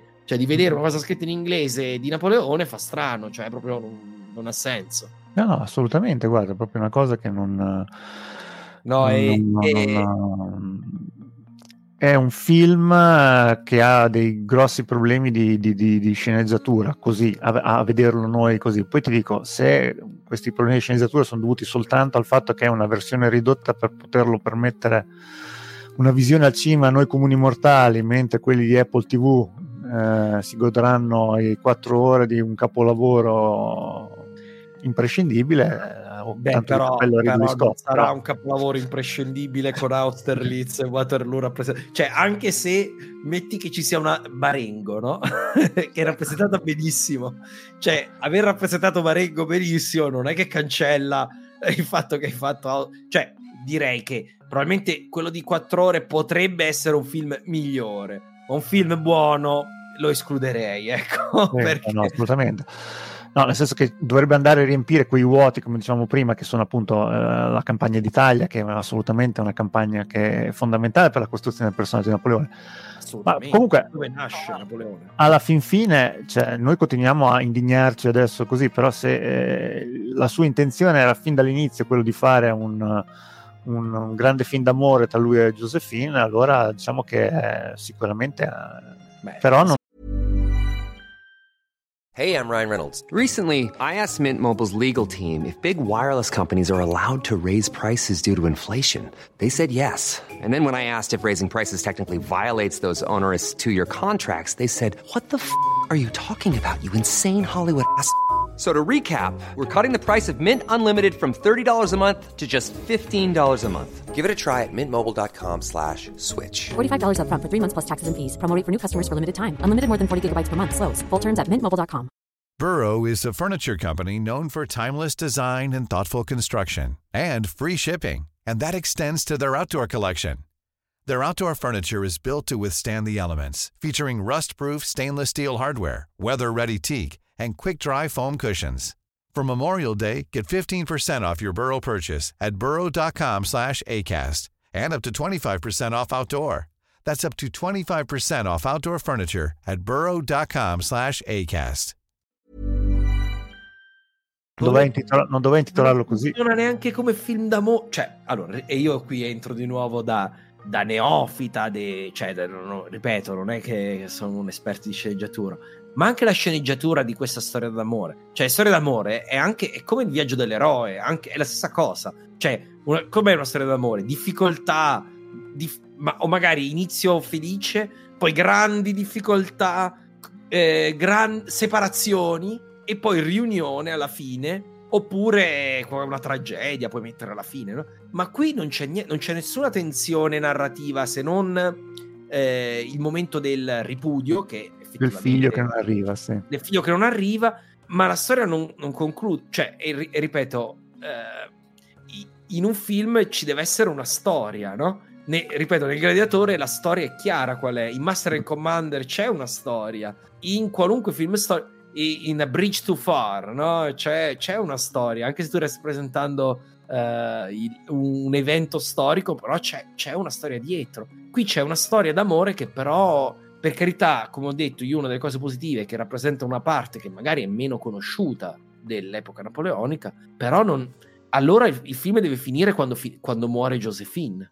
Cioè, Eh, quello deve sì. essere il momento. no, no, invece lui li fa scrivere anche post mortem, quindi proprio eh, siamo questo amore che travalica ogni cosa. Ma d'altronde nel film eh, lui ehm, va via dall'Egitto non perché Nelson gli ha distrutto la flotta da Bukir, cioè, eh, Sì. lui va via dall'Egitto perché scopre che lei lo tradisce. Cioè, Ah, questa- oddio, questa è oddio. una cosa pazzesca, cioè, voglio dire. Quindi qui questo è un film costruito solo ed esclusivamente per questa storia d'amore che non ha alcuna attinenza con la realtà. Addirittura lo fa andare via dall'Elba perché da un giornale ha letto che lo, lo Ha- zar ha letto, ha letto che si è Eh, incontrato lei con lo zar. di Russia. Cioè, quindi- praticamente la storia di Napoleone, eh, lo scopo del film è far Esatto. vedere come il motore immobile del- del- di Napoleone è la storia con Josephine. Che Esatto. perché è sicuramente importante, però da- noi sappiamo benissimo che lui ha abbandonato l'Egitto perché non voleva attaccare al suo alla nome. fine del, del sorcio Eh, alla fine del sorcio comunque Esatto. Dice, è un rarissimo caso in cui un generale esce fuori da una sconfitta e fa il colpo di stato e riesce, gli riesce Esatto. cioè, è come se Cadorna do- dopo Caporetto, Dopo Caporetto prende il potere a Roma, sì. Eh, eh, cioè, per me quella è una storia Mhm. interessante. Io, per esempio, un film bello sarebbe stato quello. Solo inizi in Egitto e finisci con lui che prende il potere. Tipo una cosa molto Sì, sì, eh, compressa, ma che Vero. Ed è, è quella lì, dici, come fai a, cor- a- a prendere una repubblica e trasformarla in un impero, no? Cioè, è, è- che è la storia anche di, di Guerre Stellari o, o di Augusto, no? Quindi è una storia interessante, evidentemente, se tanti ci hanno scritto e realizzato, ehm, diciamo, anche sto- tantissime storie sono, sono centrate su questo. Quella era una, una storia interessante. Invece lì vengo a, vengo a sapere che, che lui scappa da- dall'Egitto perché Josephine lo tradisce. E poi, e poi è bizzarro come a un certo punto ci sono dei all'improvviso delle scene in un film facilone su tutto. All'improvviso c'è la scena ah, incomprensibile di dialoghi tra gli ambasciatori, no? Sì. Che lì presuppone, di nuovo, da un punto di vista cinematografico, che tu hai spiegato cosa c'è dietro. Stai facendo quella scena perché poi dopo c'è un payoff, si chiama, no? Cioè, Mm. dopo quella scena avrà una conseguenza. Siccome c'è stata una discussione tra ambasciatori, che ne so, ci sarà una coalizione, eh, oppure ci sarà un'alleanza mai citata nel film coalizione, proprio una mai cosa- citata nel film. Però ecco, la- io lo do- è un peccato per me più che storico cinematografico. Dice, perché tu hai messo in un film dove evidentemente non riuscivo a far mettere tutto, hai messo delle scene che non hanno importanza nella storia seguente, capito? Mm. Cioè, Sì, non sì, ha questa senso. cosa appunto la spieghi solamente con la presenza di un qualcosa di molto più grande, molto più completo, di cui questa- queste scene fanno parte. Quindi, Di cui, esatto, sicuramente Eh, in quelle quattro ore di- ci, no, esatto. ci sarà un po' prima, un po' durante un po' e dopo la conseguenza di quella, di quella discussione. Ora capisco che chi non ha visto il film potrebbe trovare difficile capire questa cosa, ma voi immaginatevi di un, di un film all'improvviso, immaginatevi una scena di due personaggi che non avete mai visto prima o avete solo intravisto uno e che poi non ricompaiono. E, e questa scena non ha nessuna importanza sull'economia del film. È, è bizzarro. Mm, mm, Però perché ce l'hai messa? esatto. È, è anche tagliato male da questo punto di vista perché eh, per- faccio un esempio Andrea anche il Signore degli Anelli c'è una versione estesa e una versione cinematografica lo chiedi a un appassionato come me versione estesa tutta la vita ma sicuramente ma il film che è uscito in sala no- cioè era per andava benissimo da solo Benissimo, sì. quelle cose che sono aggiunte alla versione stessa sono effettivamente aggiunte. E poi se la cosa, l'intelligenza, che se tu togli un elemento all'inizio, poi lo devi togliere sempre. Eh, non è che poi. È come se tu eh, eh, dici, dici, dici, ho de- detto tolgo Saruman all'inizio. Perché faccio l'esempio, questo è tipico per, per far capire questo concetto. Cioè, eh, nel, nel- nel Ritorno del Re c'è- all'inizio ci doveva essere Saruman, la morte di Saruman. Non c'è, e lui poi coerentemente non ce l'ha più messo Saruman, assolutamente, perché Certo. nel film che esce in sala non può, esserci, non può esserci più niente su Saruman, no? E, e- e invece qui eh, se mi sembra evidente, non ho la prova provata, che ci sono stati dei tagli pesanti, ma alcune cose sono rimaste a caso. Sì, sì, no, no, è, è strano, appunto, il- l'unica cosa di cui, appunto, di cui possiamo essere sicuri è che lui intendeva fare un film sul rapporto tra Giuseppina e lui, eh, rapporto totalizzante, rapporto che comunque lo dovresti spiegare anche con, utilizzando tutta una serie di personaggi che però nel film non, non- Non ci sono. non ci sono, cioè, quindi è, è veramente difficile da, da- da spiegare questa, questa cosa. Però ti dico, noi stiamo sempre parlando di un film e non stiamo parlando di un documentario, quindi Sì, fino a che punto, la domanda mia è fino a che punto qualcuno può spingersi nel fare un film su un personaggio storico così importante mettendo in- in- totalmente in secondo piano i, i documenti e i fatti storici. Eh, Ridley Scott pare che se ne si infischi allegramente anche perché poi non so se hai letto le oh, risposte sì, che, ha dato. Quando, eh, sì, la risposta che ha dato è voi non c'eravate, gli storici esatto. detto voi non c'eravate. E eh no, ma non, non, la storia non funziona così, abbiamo i documenti. Cioè, e quindi questo significa proprio infischiarsene della... della, della... Allora, io qui sarò ciò cattivo. che dicono i documenti, quindi... Se fosse stato un poi... film su Washington non sarebbe successo. Mm. Perché lì c'è l'attenzione delle persone, perché è un film, ripeto, un film americano. Quindi ci sarebbe stata l'attenzione, no, se fai un film su Washington devi, devi rispettare. Poi magari ci inventi anche tante cose, no? Però... Washington che non attraversa il Potomac, eh, eh, Washington che non attraversa il, no, quello, il Delaware, che film è quello che attraversa sulla barca? Sì, sì eh, il Delaware se non il Delaware, eh. Washington che non attraversa il De- eh, Washington che non viene, non, cioè che si, viene saltato la parte in cui lui attraversa il Delaware eh, per andare a sorprendere gli inglesi. No? Eh, avrebbero impiccato il pennone più alto. Assolutamente, non si può, non, ah. cioè, Lì eh. c'è la libertà di tanto non ne sa niente nessuno, è un po' la libertà, si sono presi su Napoleone la libertà che hanno su periodi storici più remoti, eh, perché evidentemente non è vista come una storia, eh, per noi è una storia viva, cioè non, non, al di là dei dettagli che si possono sempre cambiare, eh, però è una storia viva, almeno le cose principali le devi rappresentare in modo decente, ecco, e invece qui non, questo non c'è. Però io al di là di quello, uno potrebbe dire, ok, il film è completamente errato da un punto di vista storico, mettiamo così, però è coinvolgente, no? Tu stai attaccato.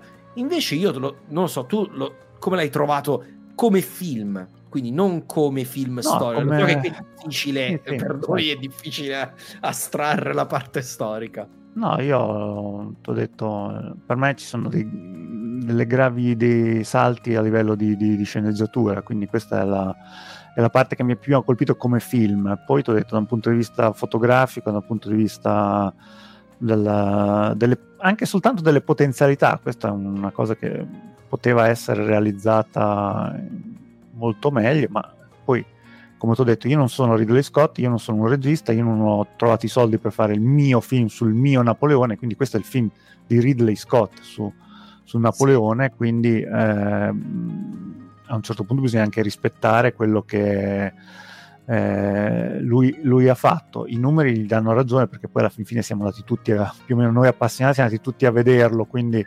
Ma non eh, potevamo, non potevamo, non potevamo esimerci assolutamente, quindi... Eh, Però io non lo consiglio, ecco, io non lo consiglierò, ma non tanto perché è sbagliato storicamente, ma perché è anche noioso. Io lo trovo un, un film, eh, diciamo, tendenzialmente noioso No, non, eh, nonostante che io non mi sono io personalmente, ma perché sono appassionato di storia, a me mi metti i personaggi in, in costume e li fai interagire, io lo guardo, sono contento lo stesso.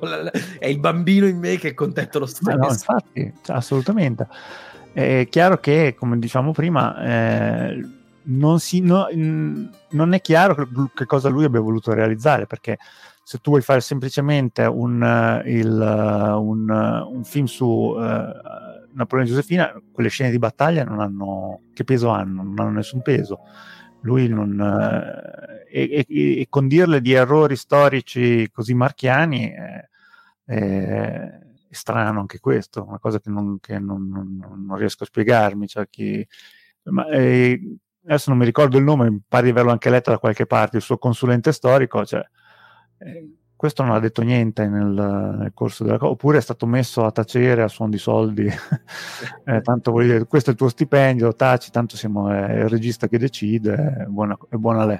R- ripeto, e qui lo, lo, dico ad Ant Pir che ci ha criticato, no? dice, ma io vedi, non, non, non censuro niente, insomma, c'è un bel un commento negativo facciamo vedere, perché non vi guardate i documentari invece di passare il tempo a dire cose inutili?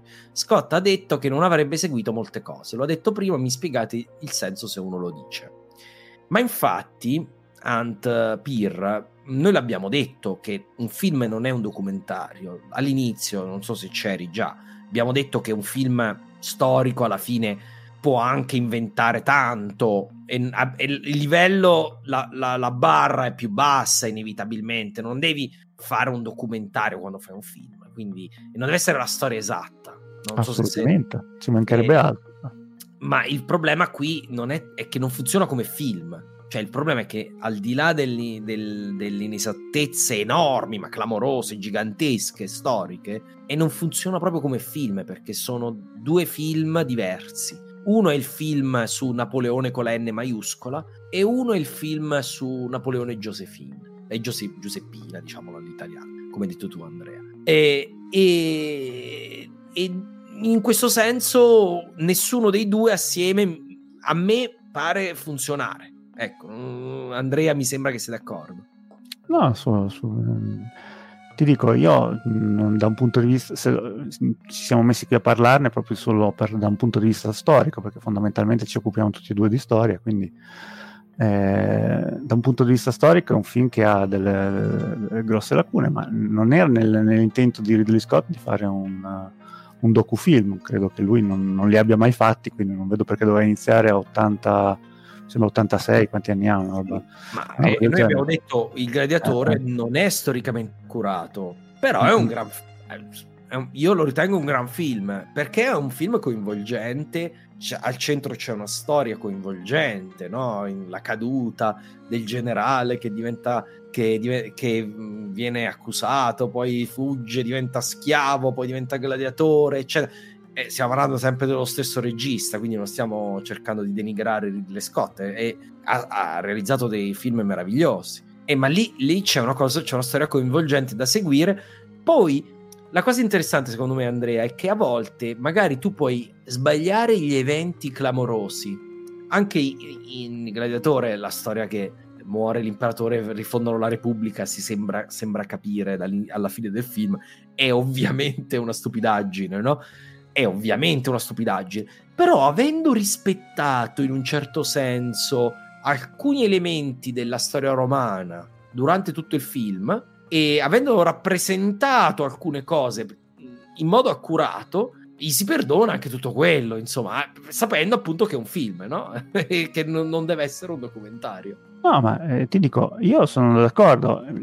Secondo me è sbagliato il titolo del film perché quando vai a, chiama- a chiamare in causa Napoleone vengono fuori poi tutti i, napoleonici de- del mondo e quindi eh, la mancanza di talune eh, cose, la presenza di, di altre che non, dai documenti non sono mai emersi, questa cosa crea in, in tanti una sorta di, di vulnus inconciliabile con, con lo schermo cinematografico.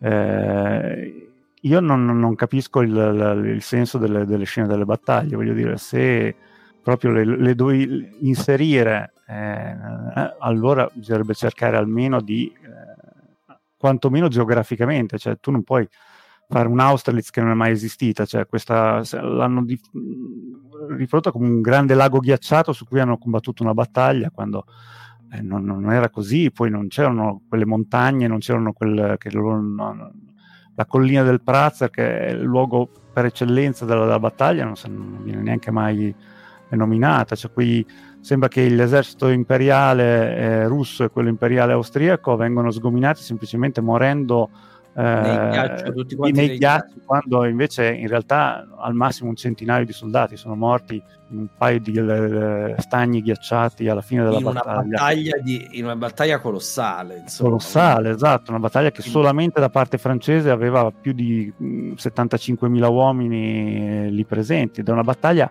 che è la battaglia praticamente ancora più di Cannes è considerata la battaglia perfetta, cioè Austerlitz è veramente la battaglia perfetta, è una battaglia che Napoleone prepara eh, con eh, 20 giorni di anticipo, 20 giorni prima della battaglia lui dice ai suoi marescialli noi vinceremo qui, indicando sul, un punto sulla mappa, quel punto è, è Austerlitz, quindi è una cosa che eh, da quel momento in poi per 20 giorni lui prepara questa trappola in cui tutti cascano alla perfezione, tutti si comportano esattamente come lui aveva preventivato di fare. Qui, cioè, mentre a Cannes eh, Annibale praticamente fa, fa, fare solamente alla fanteria romana quello che lui spera di fare per, per poterla avvolgere e, e chiudere in una, una mortale stretta.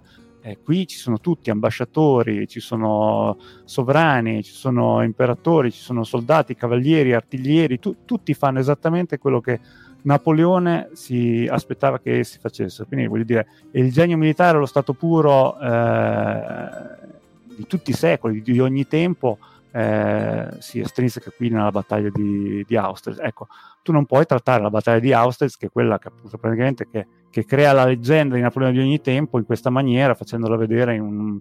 Con eh, quattro cannoni che, fa, che, che rompono il ghiaccio e fanno affondare quelli che sembrano in totale nemici saranno mille, duemila, tremila. Cioè, hanno, ripeto, con la computer grafica di oggi si può realizzare la, la dimensione di una battaglia di questo genere. E il punto è che non è necessario inserire la battaglia. Quindi io dico, da un punto di vista di nuovo narrativo, in un film, se tu vuoi fare un film su Giuseppina e Napoleone, non serve la battaglia di Austerlitz. Ma nel momento in cui decidi di metterla, eh, puoi prenderti delle libertà. Non, io sono, sono, sono, forse sono più tollerante, cioè qualche cosa cambiarla così per l'economia del film ci sta, però non puoi renderla, non puoi stravolgerla completamente. Cioè non può essere una cosa completamente diversa. Waterloo, pur sbagliata con le trincee e tutto quanto, ha una, un, diciamo, può sembrare Waterloo. E quindi Ma vabbè, io... a parte il fatto che a Waterloo mancano Ugumon e Elias Sant, che sono due dei capisaldi della, della battaglia. Senza Ugumon tu non puoi capire la, la, la battaglia di Waterloo. Qui non c'è. Cioè non, cioè, poi voglio dire, questo Wellington dipinto come un povero cretino che aspetta soltanto che con l'orologio, come fanno gli allenatori di calcio, arbitro, fischia, è finita la fine, che arrivino i prussiani eh, e non, non, non, fa altro, cioè, boh, non so, non, eh, questo modo di, di, rappresentare le battaglie è completamente sbagliato. Io non so chi siano i suoi consulenti in tema di, di, di, di storia militare, ma sicuramente non hanno fatto un, un buon lavoro. Ampir, io continuo a vedere i commenti, poi dopo t- torno da te, eh, non avere paura. Eh, ma volevo, ti, ti, porto una domanda da Mattia, potrebbe essere, è più per te Andrea, perché io mm-hmm. non, magari non, non, ho tutti gli elementi per dire questo è sicuramente corretto, ma c'è almeno un elemento dal punto di vista di tattiche, procedure e strategie dell'epoca che il film, pro, film propone allo spettatore che c'entra il mirino. Ma diciamo che il, quella, i quadrati di fanteria inglese a, a Waterloo, quelli sicuramente sono, eh, sicuramente, cioè, sono, sono quelli corretti. Che, storicamente sono quelli più corretti dal, da, da, questo punto di vista.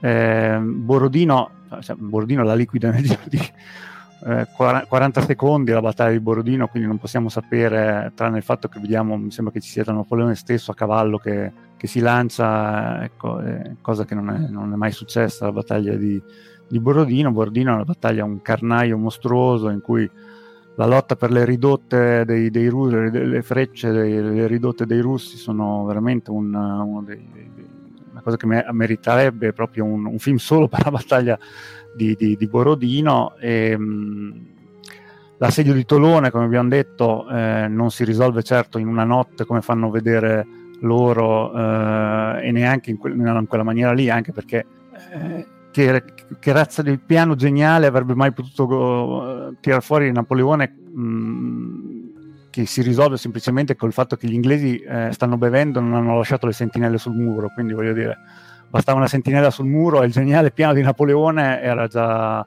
era già finito. In realtà, esatto. Napoleone. Ma io quello eh. che ho pensato, non hanno messo neanche uno, poi eh, ha sbagliato. eh, no, è, è, impensabile per l'epoca una tecnica del genere per, per la presa di, un, di una. Però ecco, lì vedi, io Andrea qui sono di nuovo più tollerante. Dico, è ovvio che magari se tu lo rappresenti nel modo realistico è noioso, no? E per quello dico, se una cosa, per me in un film storico, se una cosa è noiosa e non c'è, diciamo, nel film, il film deve coinvolgere dall'inizio alla fine, no? Eh, è meglio non metterla. Cioè, se tu la devi rappresentare così male, allora è meglio no. non metterlo. Fai vedere una scena in cui c'è Napoleone con la fortezza distrutta. Oh, abbiamo preso che fatica la gente che sanguina, no? E quindi fai vedere, eh, fai sentire quello che è avvenuto senza fa- mostrarlo, no? E quindi eh, in, que- in, questo modo riesci a cavartela di, av- di, non aver rappresentato una cosa nel modo scorretto. Ecco, eh, ripetendo che, e lo ribadisco ancora una volta, che non è un documentario, quindi ci sta se ogni tanto si prendono delle libertà eh, narrative fun- fun- che, fun- diciamo, che servono alla narrazione.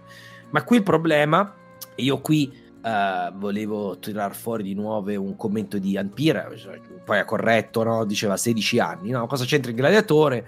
Napoleone sono 16 anni di storia da riassumere, il gladiatore è un romanzo puro. Io dico sì, ma nessuno ha costretto Ridley Scott a, l'abbiamo detto durante la diretta, a narrare tutti, tutta la carriera di Napoleone. Poteva tranquillamente narrare un aspetto o, o solo alcuni eventi o un pezzo. Cioè, non è il, il, fatto che è impossibile farlo perché è troppo lungo, e allora non lo fare. Cioè, non è, non, è, non è, obbligatorio, nessuno ti ha obbligato a farlo. Come infatti altri autori, abbiamo fatto l'esempio di Waterloo, è una, una storia concentrata su una sola battaglia. Se vuoi rappresentare Austerlitz, fai solo Austerlitz. E, e c'è una storia lì, i tre imperatori, tu, cioè si può fare. Oppure si possono fare storie che non, non sono militari, non so come, esatto. come, la pensi Andrea. Il, esatto, io un, un film sul, su, sul, rapporto con lui e Josephine, eh, se,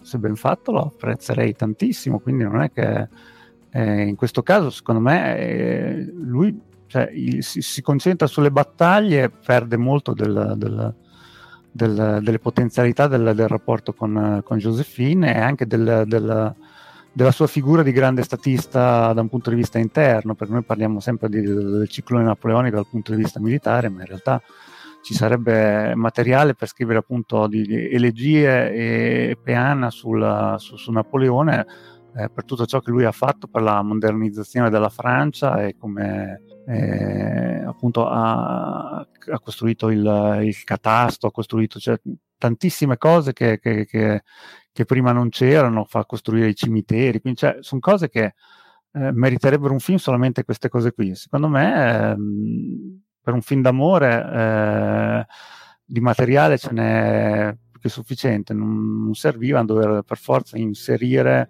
eh, dei cosacchi che sparano con dei mortai, cosa che non è mai successa, o oh. il cecchino del 95 rifle inglese con un, un, cannocchiale legato alla canna del fucile, che anche questa è una cosa che cioè, praticamente è come vedere un tirannosauro che gioca a tennis praticamente, queste sono più o meno le, le, le, le cose cattivo, veramente... Cattivo, cattivo, cattivo, sei stato cattivo eh, adesso.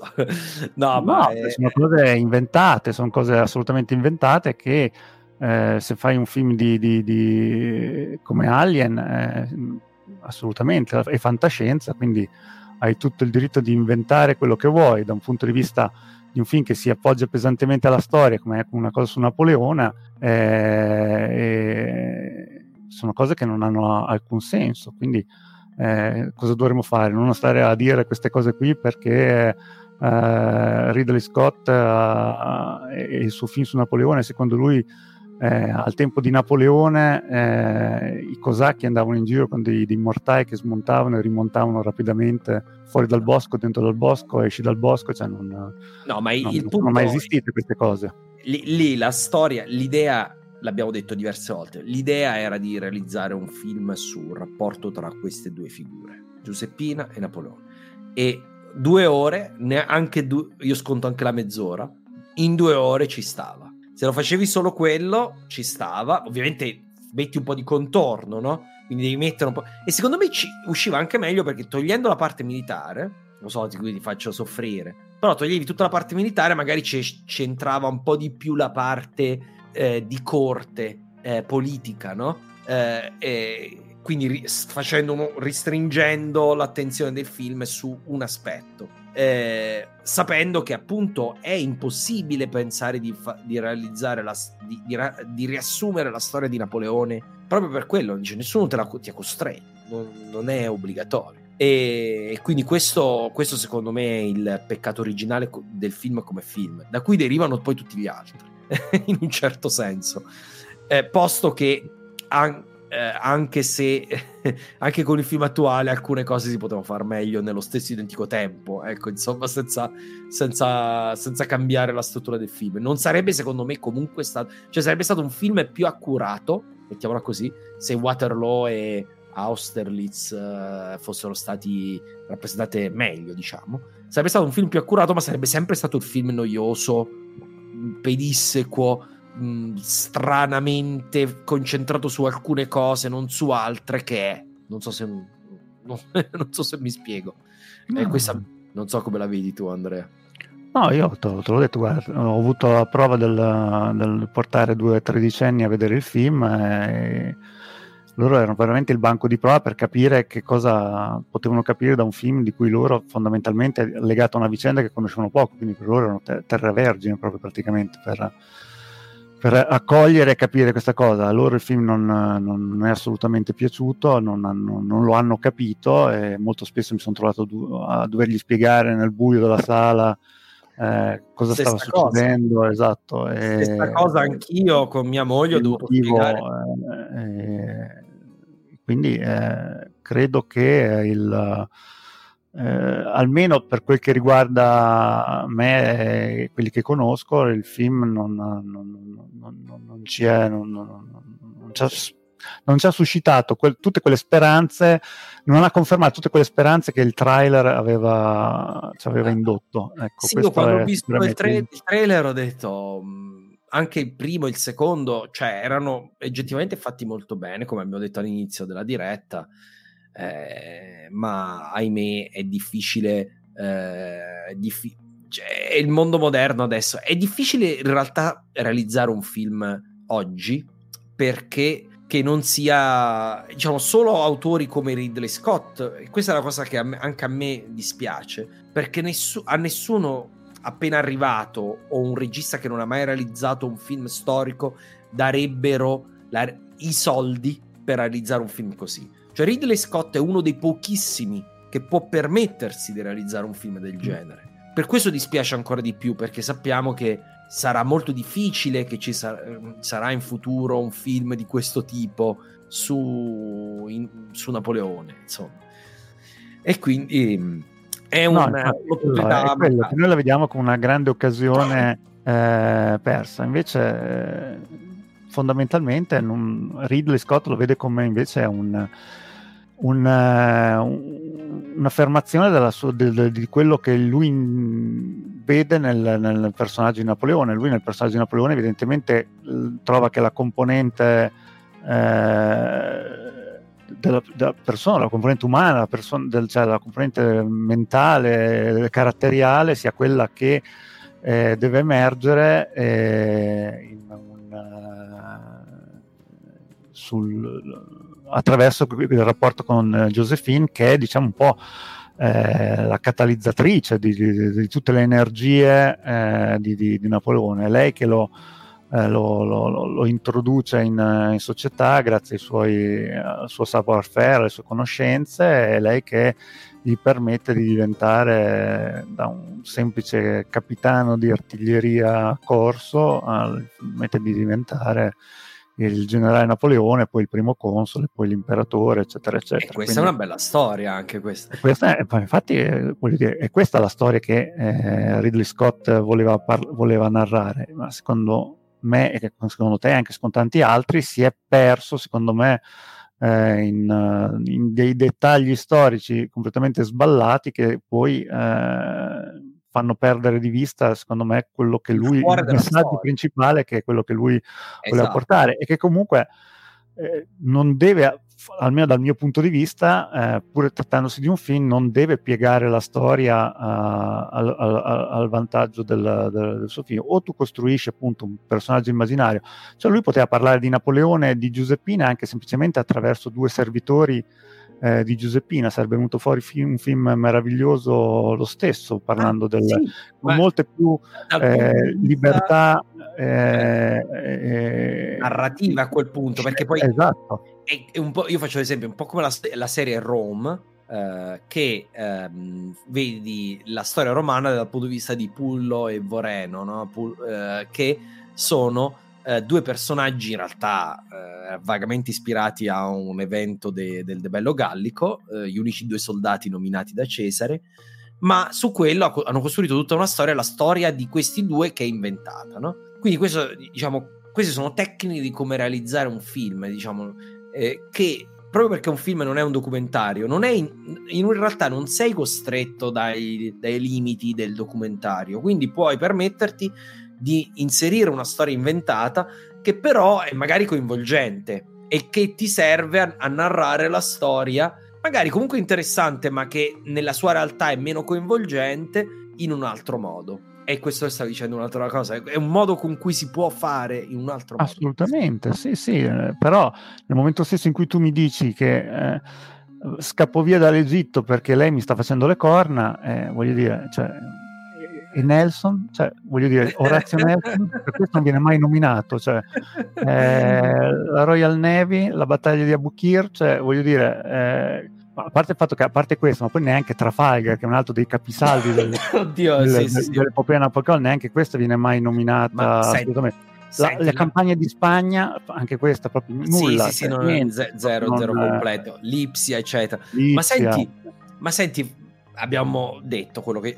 Poi questo non vuol dire, Antpir, se ti piace, io dico, eh, da commentare, se piace, è legittimo, lo dico da, da tutti, è legittimo se, se vi piace il film. È, è giusto.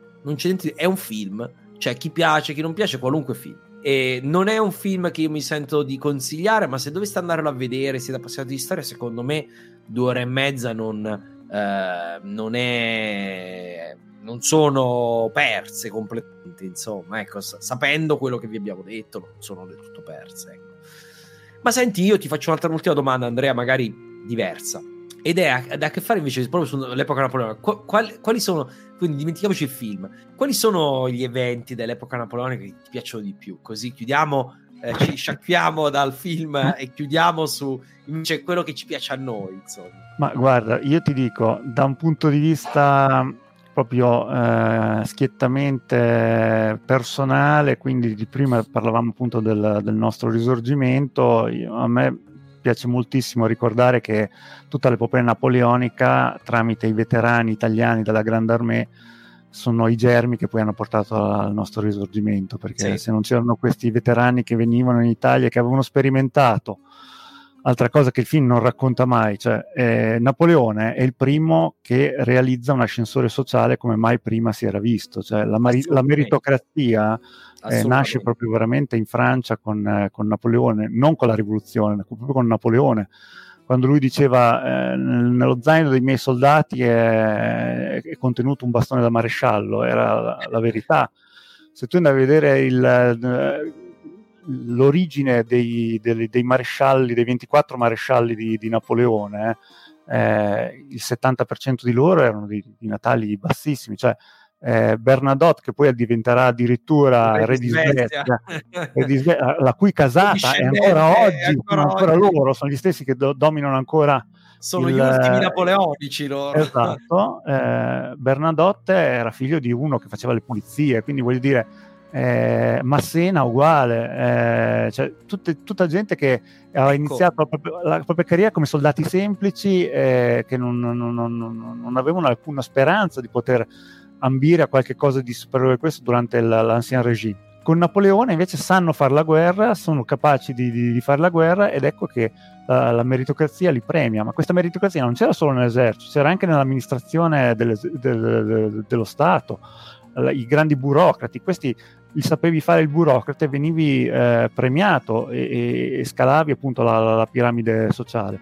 Quindi ehm, questi italiani che per la prima volta si ritrovano in un posto dove viene premiato il, il merito, quando ritornano nell'Italia eh, ridisegnata dal congresso di Vienna del 1815, si ritrovano in un posto dove il merito c'entra niente, conta niente. Di nuovo conta semplicemente i tuoi natali, se sei nobile bene, se non sei nobile niente. E, e questi eh, non, non ci stanno. E così nasce, nasce la carboneria, nascono i primi moti liberali. Quindi il, eh, quello che Napoleone aveva tentato di mettere nella testa dei, dei- dei- dei- dei- dei- dei francesi di tutta Europa, i semi poi eh, attecchiranno da il, il nostro risorgimento sarà uno dei fiori che nasceranno appunto sul- sul- su questa epopea napoleonica. Quindi questa è una delle cose che, che mi piace ricordare. E tra le cose che mi piace ricordare, ad esempio, eh, il, ehm, nel film, tra l'altro, appare per, un- per una- per una- per un- un'unica scena. eh, Eugenio de Beauharnais è il figlio di Giuseppina, quando un bambino va a chiedere la spada di suo padre eh, a Napoleone. E, il, eh, e Eugenio invece è un altro di quei personaggi che secondo me è viceré d'Italia, che meriterebbero eh, un bel approfondimento, anche perché poi è quello che comanda il quarto corpo d'armata nell'invasione della Russia, che è il corpo d'armata italiano, quindi è quello che comanda gli italiani che si distinguono, fanno la grande battaglia dove il vincono a Malo, Malo Rioslavec, ecco, non riesco mai a dirlo. Il problema è che li dovremmo fare noi i film eh, storici, eh, cioè non possiamo pretendere diciamo che altri facciano questo il problema del cinema italiano che è un po' non ha i mezzi, ma secondo me è un po' una scusa anche, perché ormai costa di meno in realtà realizzare film storici e un po' proprio non c'ha voglia mh, di, mh, e quindi non, non c'è produzione. Rispondo, un attimo a Paolo che chiede qual è la battaglia più sorprendente. La battaglia più sorprendente è quella in cui non hanno combattuto, cioè Ulm, quella è la battaglia più sorprendente, quella che dimostra come attraverso il marciare divisi per colpire uniti dei corpi d'armata di Napoleone si poteva ottenere una grande vittoria. Quella è sicuramente la battaglia più sorprendente di tutto il periodo napoleonico, ma poi sono... Vabbè, eh, Marengo è una battaglia che andrebbe citata sempre come lo sliding door della, della, della, dell'epoca eh sì. napoleonica perché sono due battaglie no? in una esatto cioè, senza De sé la battaglia era persa e cioè, Napoleone magari veniva cacciato via a calci in sedere da, da, da Barra dal, dal, dal, comando dell'armata d'Italia e invece De sé gli fa vincere la battaglia e lui lì veramente deve ringraziare lo stellone che ha su di lui che poi eh. muore, esatto. Cioè, è proprio una. È, una. È anche quella una, è una cosa. Di nuovo, ehm, le origini. Io una cosa ti, ti dico una cosa, dice, diciamo, rappresentata la storia nel cinema italiano. Adesso farò un esempio strano. Questo periodo, nel Marchese del Grillo, cioè.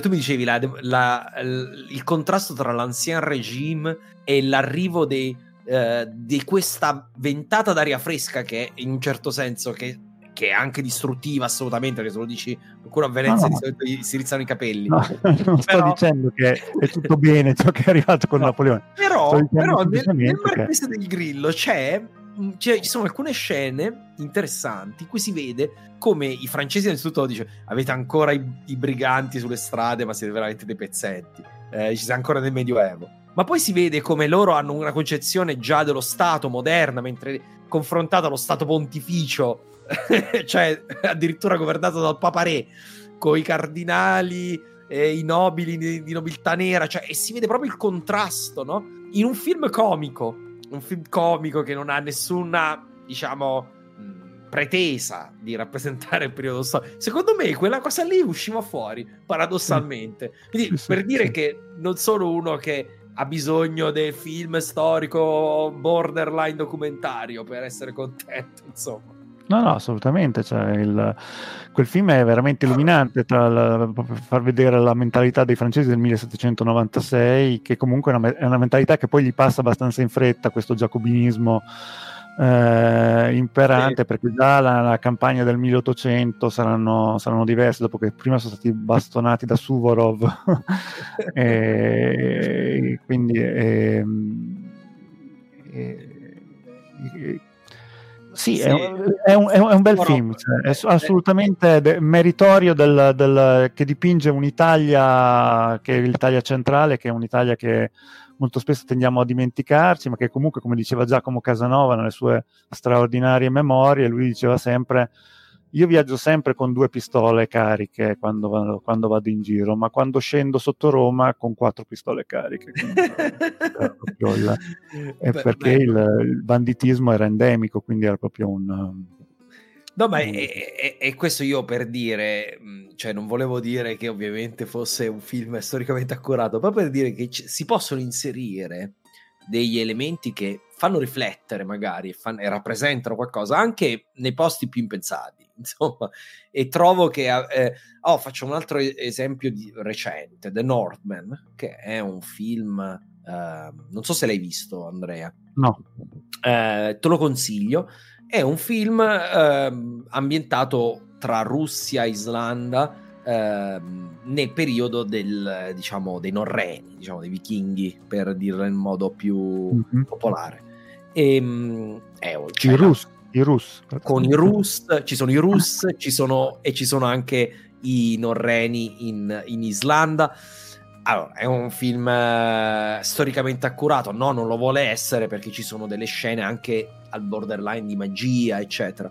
Però al suo interno la rappresentazione della società alto medievale è molto corretta con gli schiavi. Per esempio, la prima volta in cui ho visto gli schiavi effettivamente rappresentati in modo corretto, che c'erano ovviamente gli schiavi all'epoca, ehm, e, e tanti altri dettagli sulla cultura norrena, veramente rappresentati molto bene. E, e quindi, ripeto, in un film può essere anche fantasioso, ma se ti immerge in una cultura, eh, ti in un certo senso ha, ha- ha comunque raggiunto lo scopo, per quanto mi riguarda, essendo un film. Se era un documentario sui norreni e ci avesse messo una scena di magia, beh, ovviamente non va bene. Cioè, una scena di magia vera, no?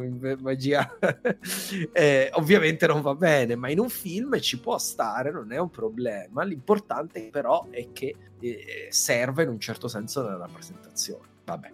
Comunque, questo, questo è quanto. Altre storie napoleoniche, secondo te, che una, qual è, l- questa è l'ultima cosa, una, diciamo, un, un aspetto dell'epoca napoleonica che al di là di questo che ti piacerebbe rappresentato in- ai- al cinema, diciamo, vorresti Ah, vedere un singolo aspetto, tu dici. Sì, Mm. sì, sì, sì.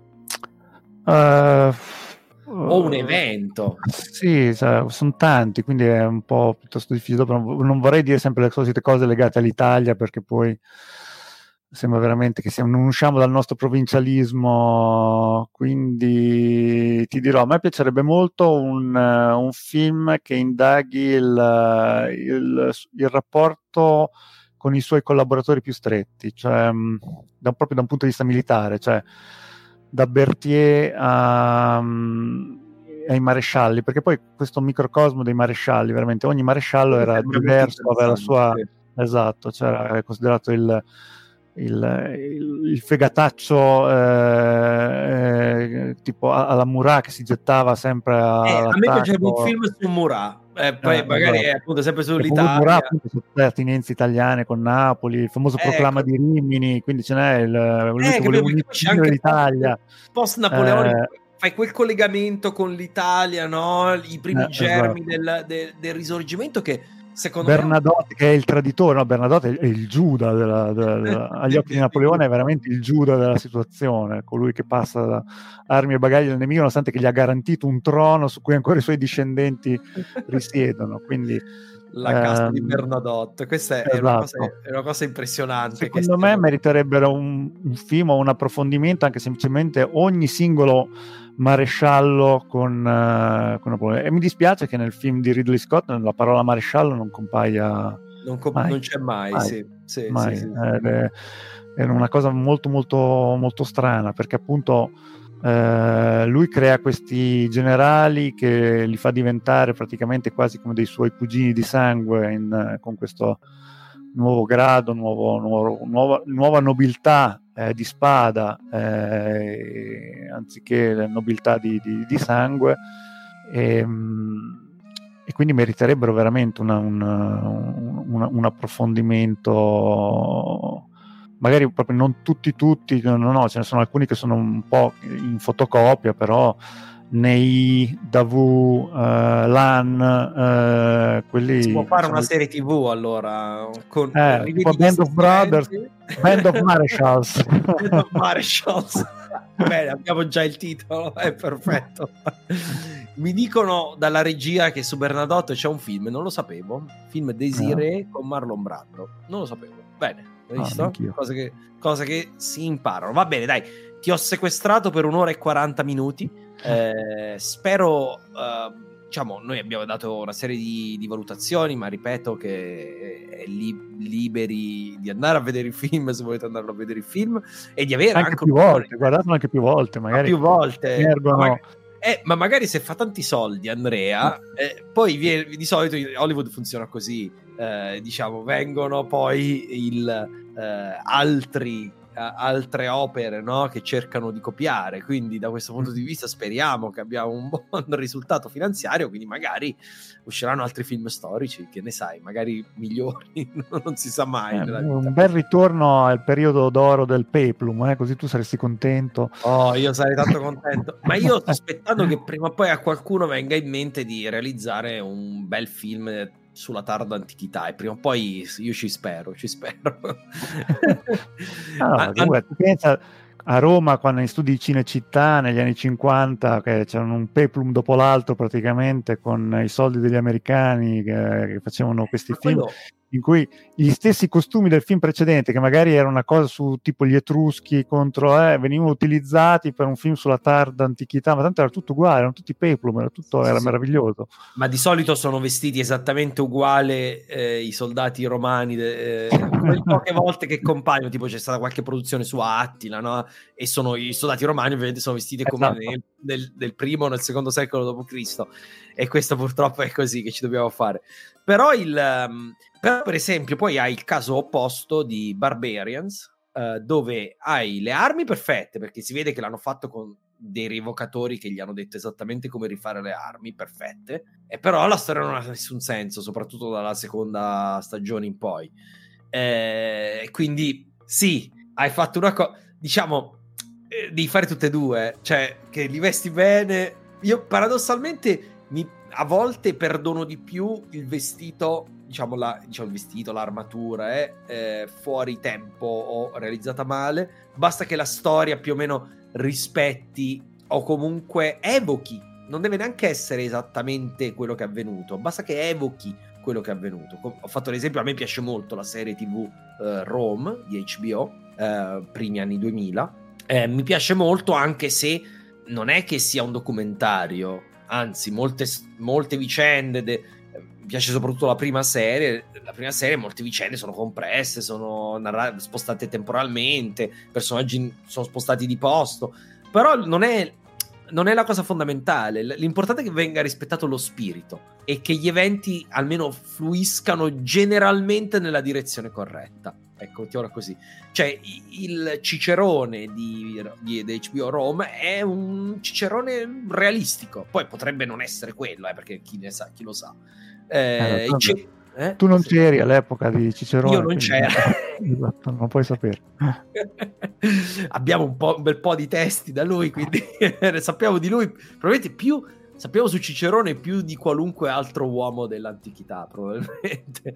Quindi, diciamo, è quello su cui ci possiamo eh, sbilanciare di più. Però, tipo Cicerone, Cesare, Mar- Marcantonio, eh, sono tutti rappresentati in un modo io, io reputo realistico. Eh, e quindi perdono anche se ogni tanto spostano qualche evento, no? O semplificano. Eh, tutto sommato ci sta, nel fi- nella fiction. Ecco, insomma. Quindi i nostri consigli sono stati, vediamo, riassumiamo che cos'è che abbiamo consigliato. Abbiamo consigliato uh, il... Uh, cosa avevi consigliato l'altro film? Il, film guerra, non... il giorno più lungo. Il giorno più lungo, abbiamo detto. No, Poi, Full Metal Jacket, Har- eh, Harper, Hamburger, Hill.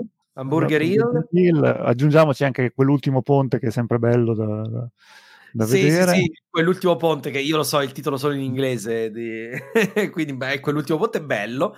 C'è qualche cosa un po' ideologica dentro, ma sì. è un bel no, film. No, bello, bello. Anche Tora, Tora, Tora ti piace? Tora, Tora, Tora, un bel film, sì. Sì, sì, sì. Eh... The Northman lo consiglio io, vedi? Ecco, esatto, non è di storia, non è un film di storia, però è un film bello su quel periodo storico. Alto medievale poi è raro, insomma, che ci siano film, quindi da questo punto di vista è molto bello. E insomma, abbiamo detto qualcuno. Orizzonti di Gloria. 1917, sì, sono d'accordo anche, si può, si può. Ma anche la Grande Guerra, Monicelli. Cioè... Eh, la Grande Guerra è sempre bello. Bello. Va bene, va bene, dai. Grazie Andrea, grazie a tutti che ci hanno seguito. Eh, mh, concordo sui libri di Harris, Paolo. The Reditu, ho visto il film di The Reditu, non so se tu l'hai visto, Andrea. No. È un film italiano squattrinato, sì. veramente squattrinato, ma molto squattrinato.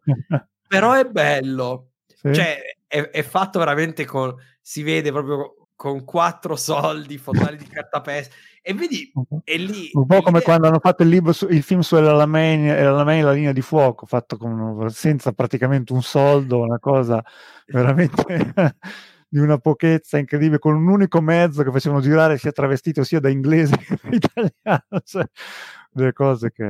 Eh, beh, è un film italiano squattrinato, ma è più squattrinato della media dei film italiani. Eppure, vedi, quando hai l'idea buona, i soldi mm. sono importanti nel cinema, perché il cinema mm. è, il più, è, l'arte più industriale che ci sia, senza i soldi è difficile, no?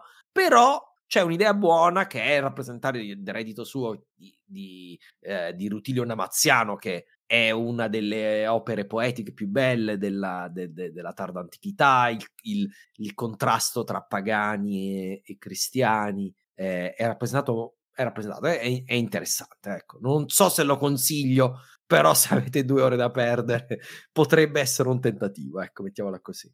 Ampire ci consiglia Brian di Nazareth, ve lo consiglio. Ah, beh, questo è il capolavoro più capolavoro di tutti i tempi. esatto. A me non c'è un film più bello di Brian di Nazareth. È il più bello di tutti, è il più bello di tutti. E su questo è... possiamo concludere, no? Perché Brian di Nazareth sì, sì, sì, concludiamo fischiettando. Always look at the bright side of the life. ok, buonanotte a tutti. Buonanotte. E questo è quanto. Storia d'Italia Extra torna ad inizio 2024 con una puntata introduttiva all'VIII secolo, un'intervista in inglese a Thomas Noble, autore de La Repubblica di San Pietro. Per ora lasciatemi augurarvi ancora una volta buone feste e ci si rivede nel 2024, la settima indizione del podcast. E ci si rivede nel 2024, secondo i miei calcoli la settima indizione del podcast.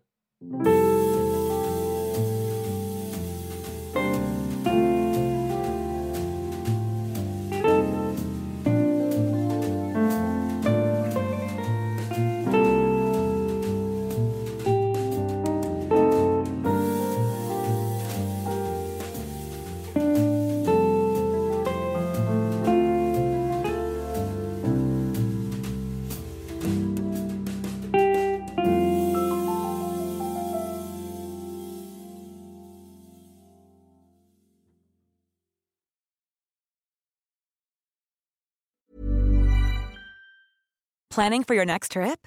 Elevate your travel style with Quince. Quince has all the jet setting essentials you'll want for your next getaway, like European linen, premium luggage options, buttery soft Italian leather bags, and so much more. And is all priced at 50 to 80% less than similar brands.